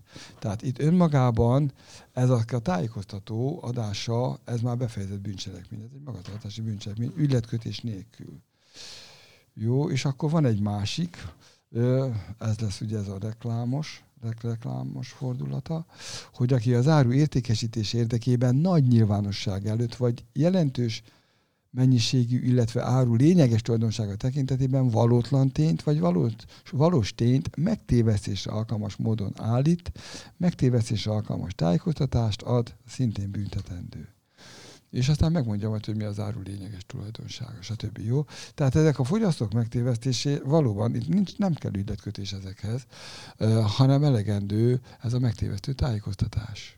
És most uh, volt szerintem több ilyen ügy is, ahol a fogyasztóvédelem uh, ugye megbüntetett céget, de ott csak megbüntette, nem, nem, nem, nem ment senki börtönbe. Hogy, uh, ez, itt hol van a határ? Hogy... Hát ha a fogyasztóvédelem büntette meg, akkor az azt jelenti, hogy valamilyen fogyasztóvédelmi bírságot, tehát közigazgatási bírságot adott. A nem büntetőgyekben eljáró hatóság bűncselekmény miatti felelősségre vonásról nincs szó, börtönben pedig csak a büntető bíróság küldhet bennünket. És hogyha ő megállapította azt, hogy valakit megtévesztettek mondjuk a százalékokkal vagy hibásan, mikortól válik ez a tevékenység ugye a büntető jogkör alá? Hát amikor tényállásszerűvé lesz, hát ez egyen, egyének, egy, egyes szituációnként kell megvizsgálni, hogy mikor fér, fér ez ide bele. Hát ugye itt ez a, ez a szervezet termékben bemutatom különleges, árreng, különleges árrengedvény vagy kedvezmény. Hát ezt mindig a konkrét esetben tudjuk megállapítani, amikor megvan az, hogy, hogy millió dolgot ajánlanak, meg még ezt is, meg még azt is, meg még amazt is, és akkor kiderül, hogy fél millió forintot befizetett, és az a valami, amit megvett azért körülbelül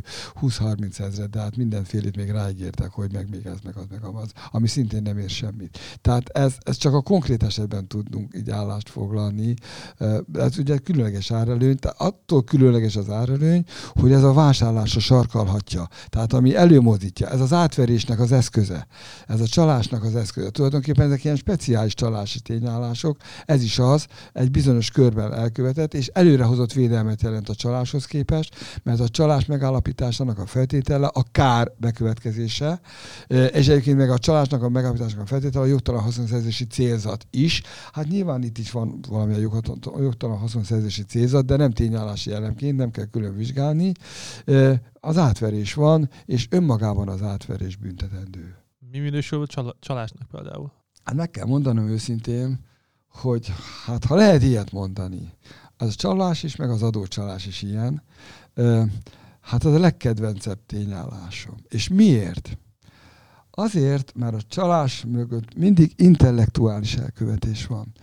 Tehát a csalás a legflexibilisebb tényállás. A csalás tényállása úgy szól, hogy aki jogtalan haszonszerzés véget, mást tévedésbe ejt, vagy tévedésben tart, és ezzel kárt okoz. Tehát van egy átverés, haszonszerzési célzattal, és ebből kár fakad. Most ez az átverés, ez időről időre, helyzetre, helyzetre, kultúrkörről kultúrkörre változik. És, és, és az emberi lelemény az kifogyhatatlan. Elképesztő. És a legnagyobb csalók a legintelligensebb emberek.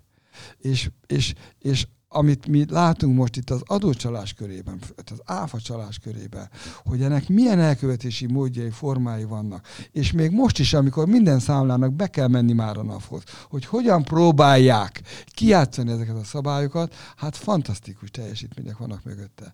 Tehát, hogy nagyon flexibilis ez a csalás, meg az adócsalás, minden belefér, ugye most már költségvetési csalás, de ugyanúgy, hogy minden belefér, és a változó elkövetési módok azok azok ugye ö, ö, ö, hogyan próbálnak igazodni a, a visszaszorító, a, a háttérbe szorítás szolgáló állami eszközrendszerre szemben nagyon, nagyon, tehát kifejezetten intellektuális élménynek gondolom. Én nekem ez a, az egyik fő témám az adócsalások. Én a doktori dolgozatomat is ebből írtam, a PHD dolgozatomat, és hát azóta is éjjel-nappal foglalkozom költségvetési csalásokkal. Éppen majd könyvet is írok most megint erről, úgyhogy... És a csalásnak így, hogy tényleg rengeteg formája van, meg én is láttam már elég, elég érdekes eseményeket, amik már történtek, hogy ezek ellen akkor, mert ugye ezek általában nagyon tényleg okos emberek, hogy ilyenkor, amikor megpróbál fellépni az ember, akkor fel lehet ezzel ellen önmagába csak ezzel lépni, vagy itt konkrétan tényleg akkor károkozás is hogyan lehet hogyha bizonyítani, vagy itt, itt egy ilyen, ilyen esetben ugye hogyan lehet ezzel fellépni egy csalás ellen?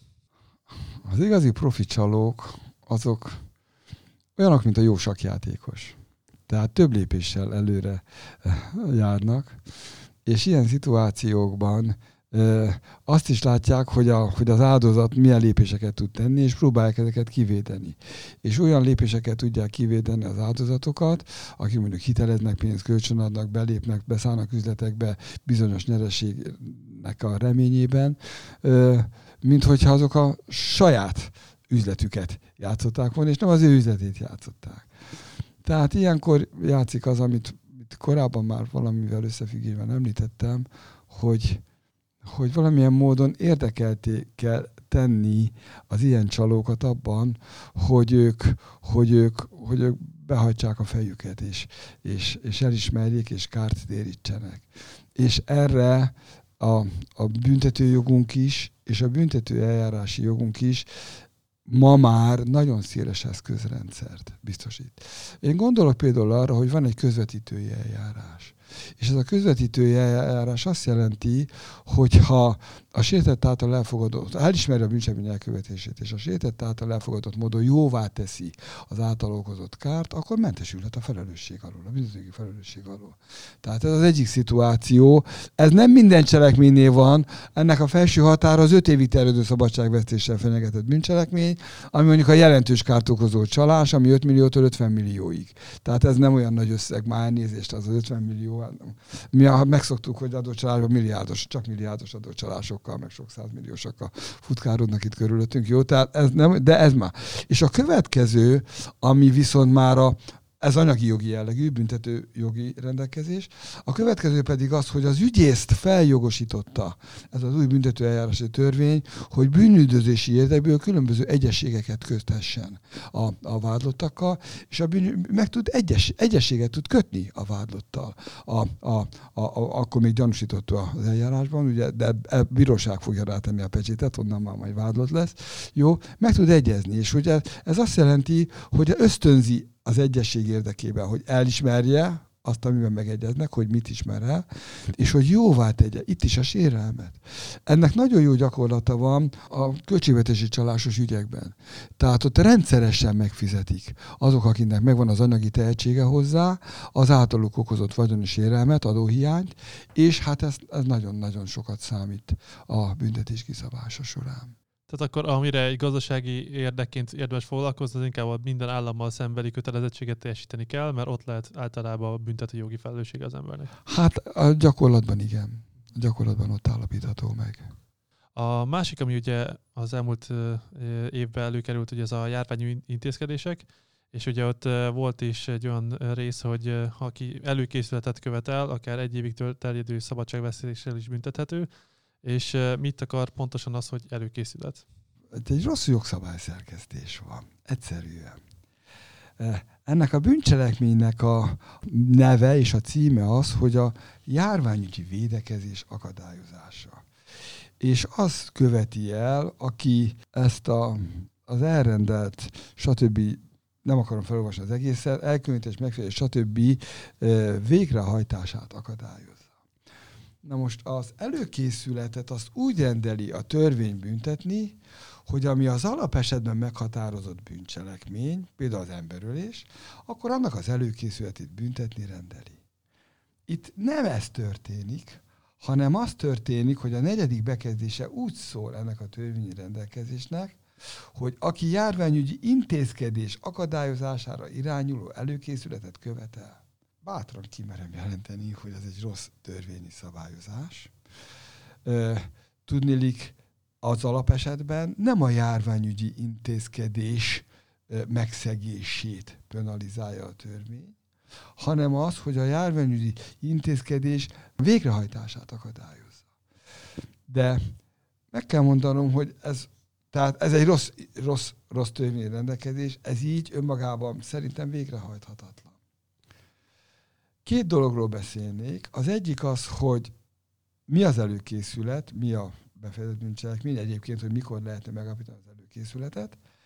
És a másik az, hogy van nekünk egy olyan tényállásunk, aminek az a, az a címe, hogy a járványügyi szabás szegés. Ezt kerestem itt az előbb, hogyha megtaláltam volna, de, de meg fogom találni, és rájöttem hogy miért nem találtam meg a, a, az előbb, amit ö, kerestem mert száz szakasszal odébb kerestem. Sajnos ez a büntető törvénykönyv már olyan, olyan nagy terjedelmű lett, hogy nagyon nehéz bennük, tehát nagyon sok bűncselekmény van benne, nem baj, ez nekünk nagyon jót tesz, mert ugye van mit oktatni, és hát van miről írni is, úgyhogy ezt tudjuk. Tehát ez a 322 per nagy szakaszban volt a járványügyi védekezésnek az akadályozása, én a 422-nél kerestem az előbb, és aztán van egy másik, másik bűncselekmény, amit majd kicsit később keresek, ez a járványügyi szabályszegés. A járványügyi szabályszegés pedig közvetlenül már itt található majd a közigazgatás rendjét sértő cselekmények között a 361. szakaszban.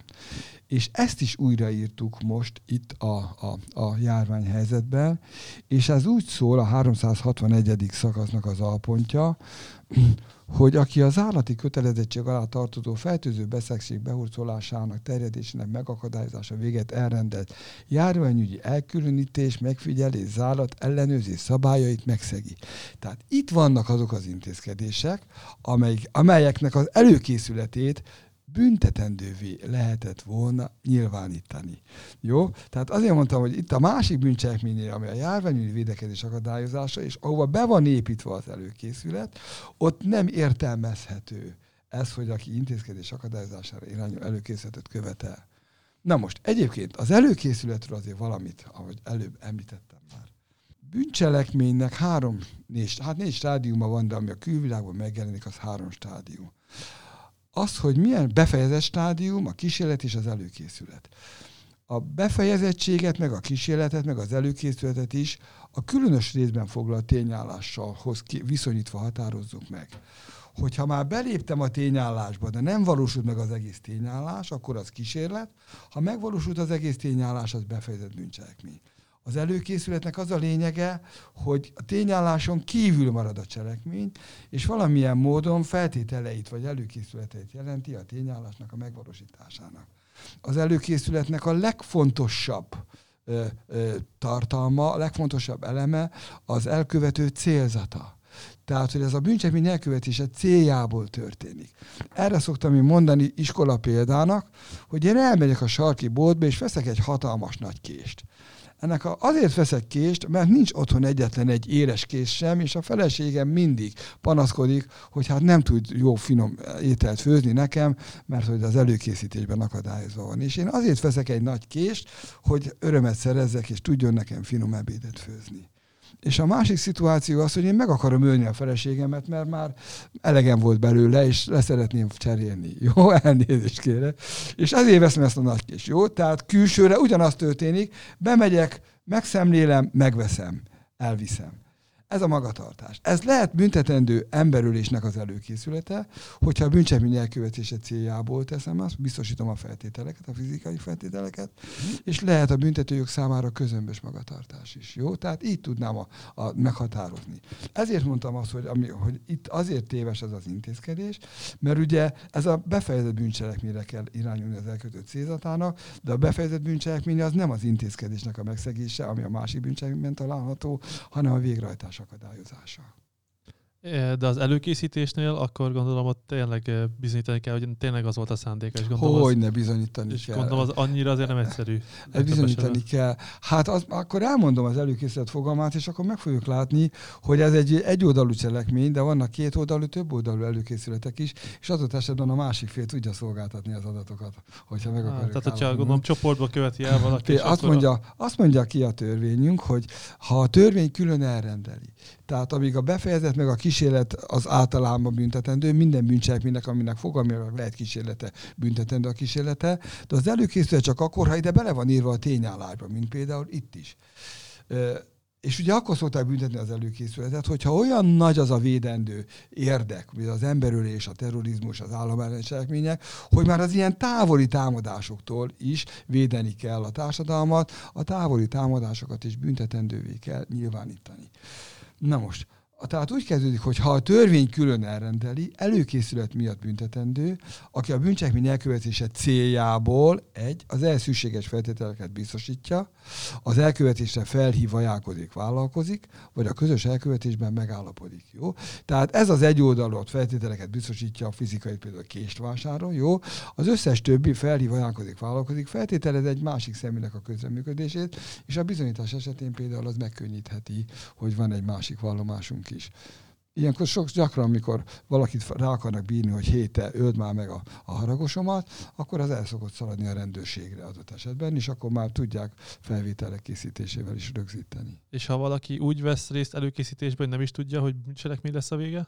Hát nem, nem, nem. Ez nem csak szándékos, de célzatos cselekmény. Tehát, hogyha valaki Jó, csak... Ha valaki nem szándékos, tudatilag nem fogja át, és akkor nem közömbös, nem. akkor az nem lesz bűncselekmény. Ez a bűnösség, amit mindig annyira hangsúlyozom a büntetőjogi felelősség felelősségre vonás során. Ugyanígy volt a, a, a COVID törvényben egy rész, ami a, a rémhírterjesztéssel kapcsolatos, és ott például hol van a határa a rémhírterjesztés és a személyes véleményem ugye, között, vagy a szólásszabadság között? rémhírteljesztés tényállását is átírta a törvényhozó, mindjárt megkeressük. Addig úgy volt, hogy aki közveszély színhelyi nagy nyilvánosság előtt olyan valótlan tényt. Ezt kiegészítette azzal, hogy aki közveszély színhelyi nagy nyilvánosság előtt a közveszélyről összefüggésben. Ez ugye nem érdemi változás, tehát nem ez a lényegi változás a rémhírteljesztésnél, hanem csak pontosította azt, hogy a rémhírteljesztés eleve csak akkor, hogyha a közveszéllyel összefüggésben történik a valótlan tény vagy a valós tény elfedítve történő állítása, ami ugye alkalmas a köznyugalom megzavarására.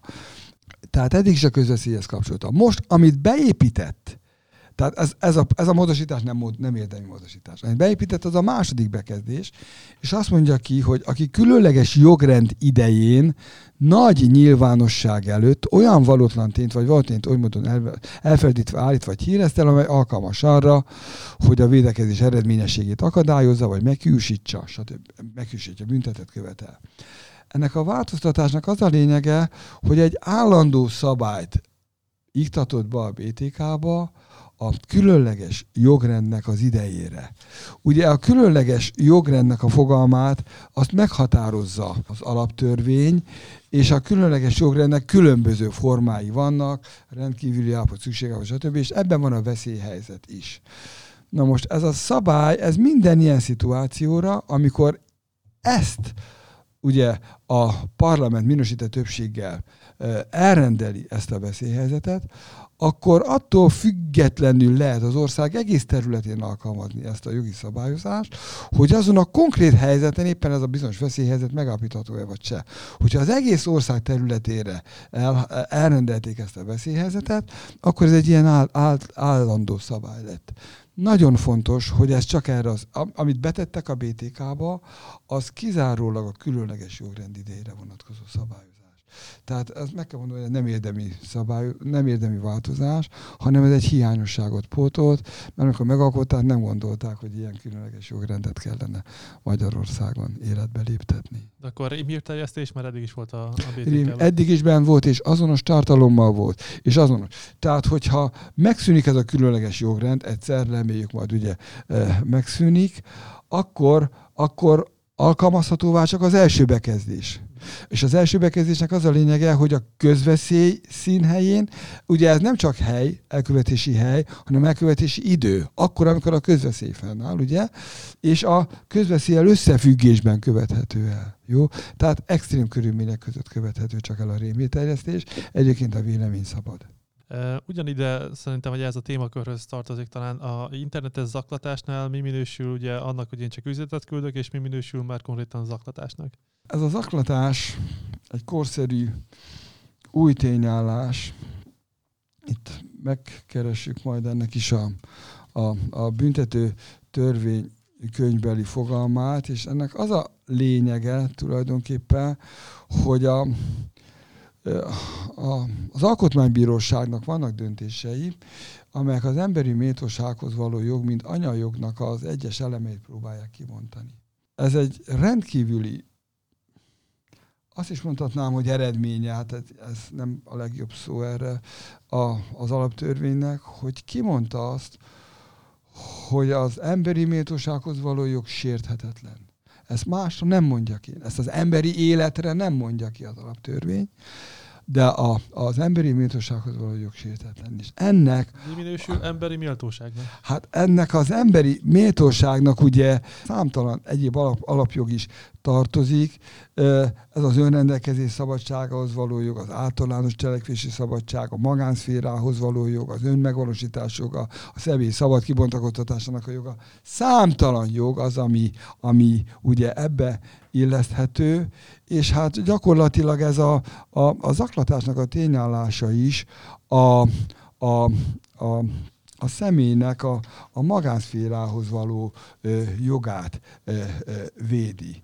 Most megtaláltam itt közben a zaklatásnak a tényállását, ez a 222. szakaszban található, és azt mondják, hogy aki abból a célból, tehát célzatos, hogy más megfélemlítsen, vagy más magánéletébe, mindennapi életébe önkényesen beavatkozzon, őt rendszeresen vagy azonosan háborgatja. Hát ez a, ez, a, ez az a, a kéretlensége. Jó, a kéretlensége, a rendszeresség az az ismétlődés, a tartóság az időbeni elhúzódás jelenti. Nem kell itt arról azt tudnia, nem kell elolvasnia, például a e-maileket küld. Nem kell bizonyítani azt, hogy el is olvasta az e-maileket, jó. Látja azt, hogy itt a telefonom, hogy ilyen folyamatosan jön az értesítés, hogy már megint tőle jött. Jó, hát ez is önmagában olyan zaklatásnak minősül, ami a magánszférában való meg nem engedett és bűncselekményt megvalósító beavatkozás lehet. Tehát, hogyha gondolom viszonylag rövid időn keresztül elküldök három üzenetet, az még nem. A három tartós. üzenet az nem. De itt nem hármat szoktak, hanem három százat, meg, meg még többet. Szóval ez, ez, ez bekattannak, ezt kell mondanom, elnézést szintén itt a szlenges fogalmazásért jó, és hát elviselhetetlen. És ennek mi a büntetése? Hát ennek a büntetése, uh, mindjárt meg is nézem, azt mondja ki, hogy egy évig terjedő szabadságvesztése büntetendő a, ebben, a, ebben az esetben, amit mi most tárgyalunk. Az aklatásnak van súlyosabban minősülő és kettő évi szabadságvesztése büntetendő esete is, de ez az egyéb eset. Szerintem nagyon ide kapcsolódik a rágalmazás is, mert az is emberi méltósággal összefügg, hogy mikor, mi, mikor, mi minősül rágalmazásnak. Hát úgy szól a törvény, a, a büntető törvénykönyv, hogy aki valakiről más előtt a becsület csorbítására alkalmas tényt állít, híreztel, vagy ilyen tényre közvetlenül utaló kifejezést használ. Ugye van a rágalmazás, ami becsületvédelmi tényállás, és annak egy kiegészítő tényállása a becsületsértés. A kettő egymásra épül, egymást kiegészíti. Mindig először azt szoktuk vizsgálni, hogy mi az a védendő érdek, érték, aminek a védelmét szolgálja ez a tényállás, például a rágalmazás. És azt mondjuk mondani, hogy a becsületet védi, de a becsületnek két komponense van. Van a társadalmi megbecsülés és az emberi méltóság.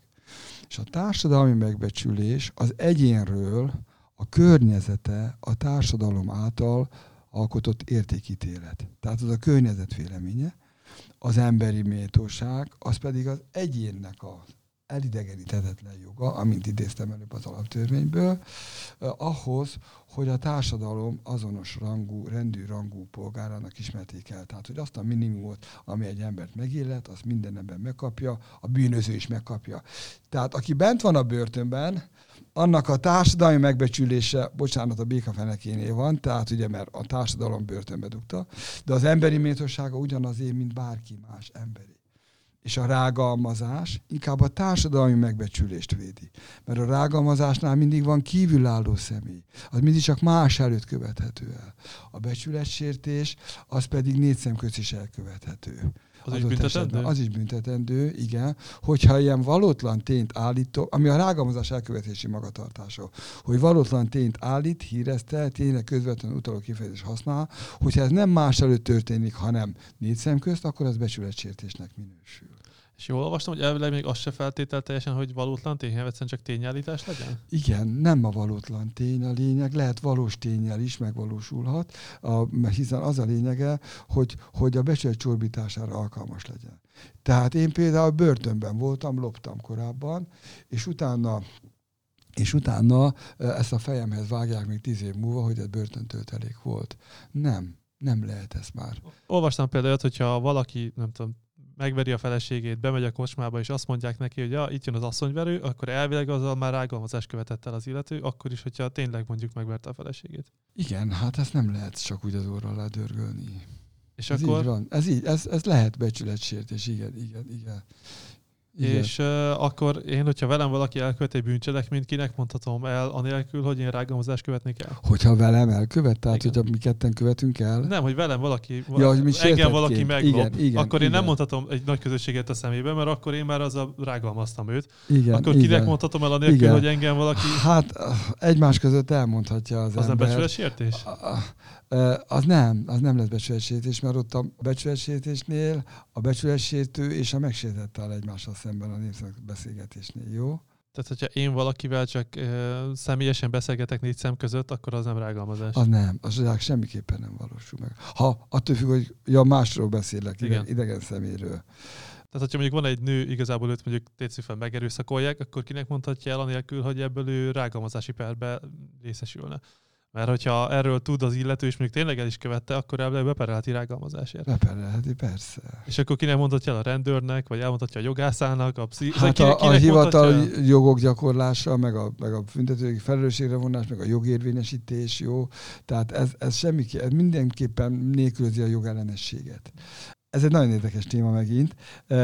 Most éppen ebben írnak hozzám egy, doktori dolgozatot, egy PhD dolgozatot, és ez egy átalakuló dolog. Ez régebben úgy mondtuk, hogy ez a hivatásbeli jogok gyakorlása, tehát ezekhez a jogérvényesítéshez kapcsolódó kérdéskörök, és ez kizárta a cselekménynek a jogellenességét, és ezért nem bűncselekmény.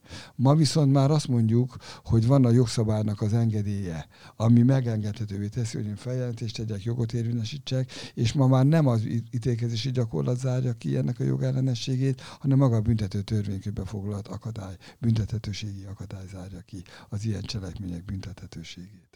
És ha valakivel ilyen történik, elmondhatja például a szüleinek, vagy az már igazából egy harmadik személy? El, el is kell mondani. El is kell De mondani. az akkor ne rágalmazás, El- lehet büntetni? Hát nem lesz rágalmazás, nem lesz rágalmazás. Bár Jogilag, nem avatkozik bele, igen, igen. hát jog, jogilag az, de elvileg nem fog ebbe igen, ez, beleavatkozni. ez nem jogellen, nem lesz, igen, igen, nem lesz jogellenes. A másik kérdés az meg az, hogyha én bár rágalmazás a célom, de szarkasztikusan teszem, akkor az büntethető.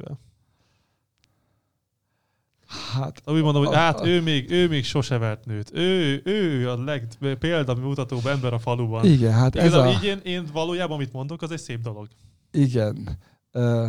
Én azt gondolom, hogy, hogy, hogy ha megállapítható az, hogy tényleg közvetlenül utaló kifejezés. Tehát, hogy ebben azzal utalok, hogy ő tényleg veri az, az embereket, jó? Tehát ebből az egyikből, az általán állítottból lehet következtetni arra, hogy ő asszonyverő.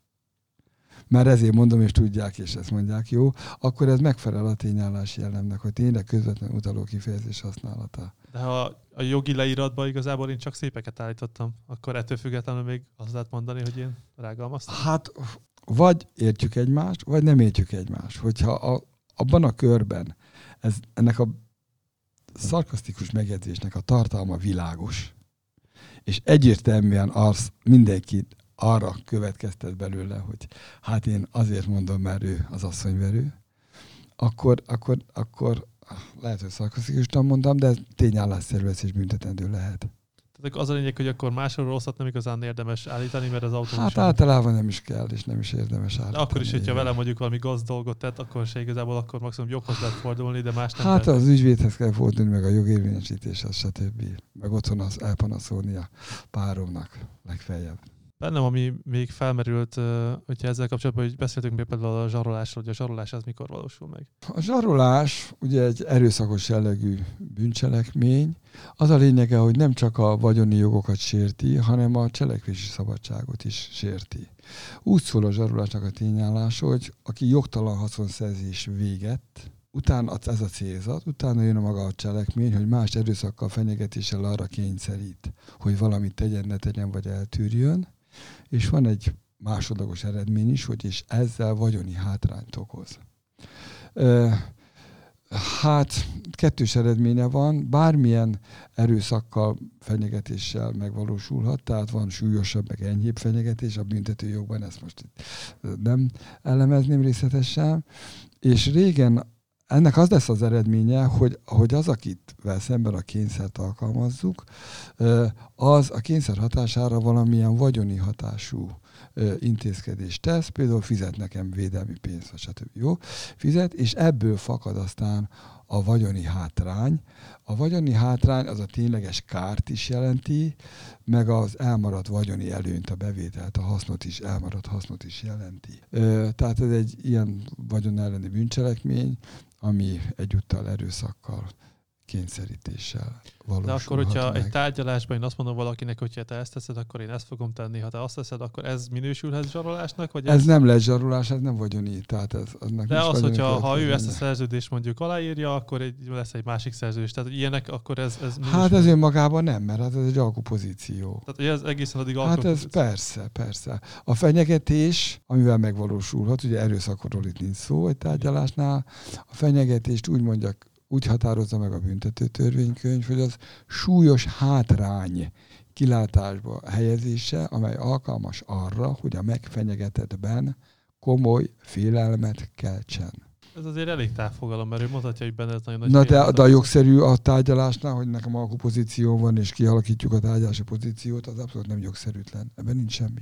A utolsó ilyen kérdéskör az meg az, hogy beszéltük még az elején, hogy az oktatásban ennek nagyon nagy szerepe lenne, hogy a jogot is egy kicsit ugye népszerűsítsük, mert a jog az mindenkire vonatkozik, kötelező érvényű, de viszont viszonylag kevesen tudnak szerintem erről, ugye ezért is e, próbáljuk ezt a podcastet készíteni, hogy ezzel kapcsolatban van-e bármi gondolatod, hogy hogyan lehetne ezt, ezt még jobban népszerűsíteni? Hát azt gondolom, hogy ennek ki kellene dolgozni a módszertanát, és a teljes közoktatásban meg kellene kapni a megfelelő súlyát. A közoktatást értem az általános iskola első osztályától a 12. osztályig. Nyilvánvalóan, hogy kell egy bizonyos érettség, amikor egyáltalán ilyen kérdésekkel lehetne foglalkozni, és ezek ezeket valamilyen polgári ismeretek címén, vagy, vagy jogi ismeretek címén, vagy mint ahogyan már találkozunk azzal, nagyon helyesen, hogy bizonyos pénzügyi ismeretekre, alapismeretekre oktatják a, a diákokat, ami szintén nélkülözhetetlen, és hát ugye megkapják a megfelelő informatikai képzést is a diákok, ugyanúgy meg kellene kapni, mert az életben való tájékoztatáshoz nélkül, tájékozódáshoz nélkülözhetetlen az alapvető jogi ismereteket is. Az utolsó kérdés meg az lenne, hogy esetleg valamilyen platformon tudnak-e követni téged, vagy, esetleg érdemese téged követni a hallgatók számára, hogyha ezzel kapcsolatban érdeklődnek, vagy valamilyen könyvet, mert ugye mesélted, hogy meg fog jelenni. A, a publikációimban jelenek meg. A különös részkönyvünk az megint meg fog jelenni össze.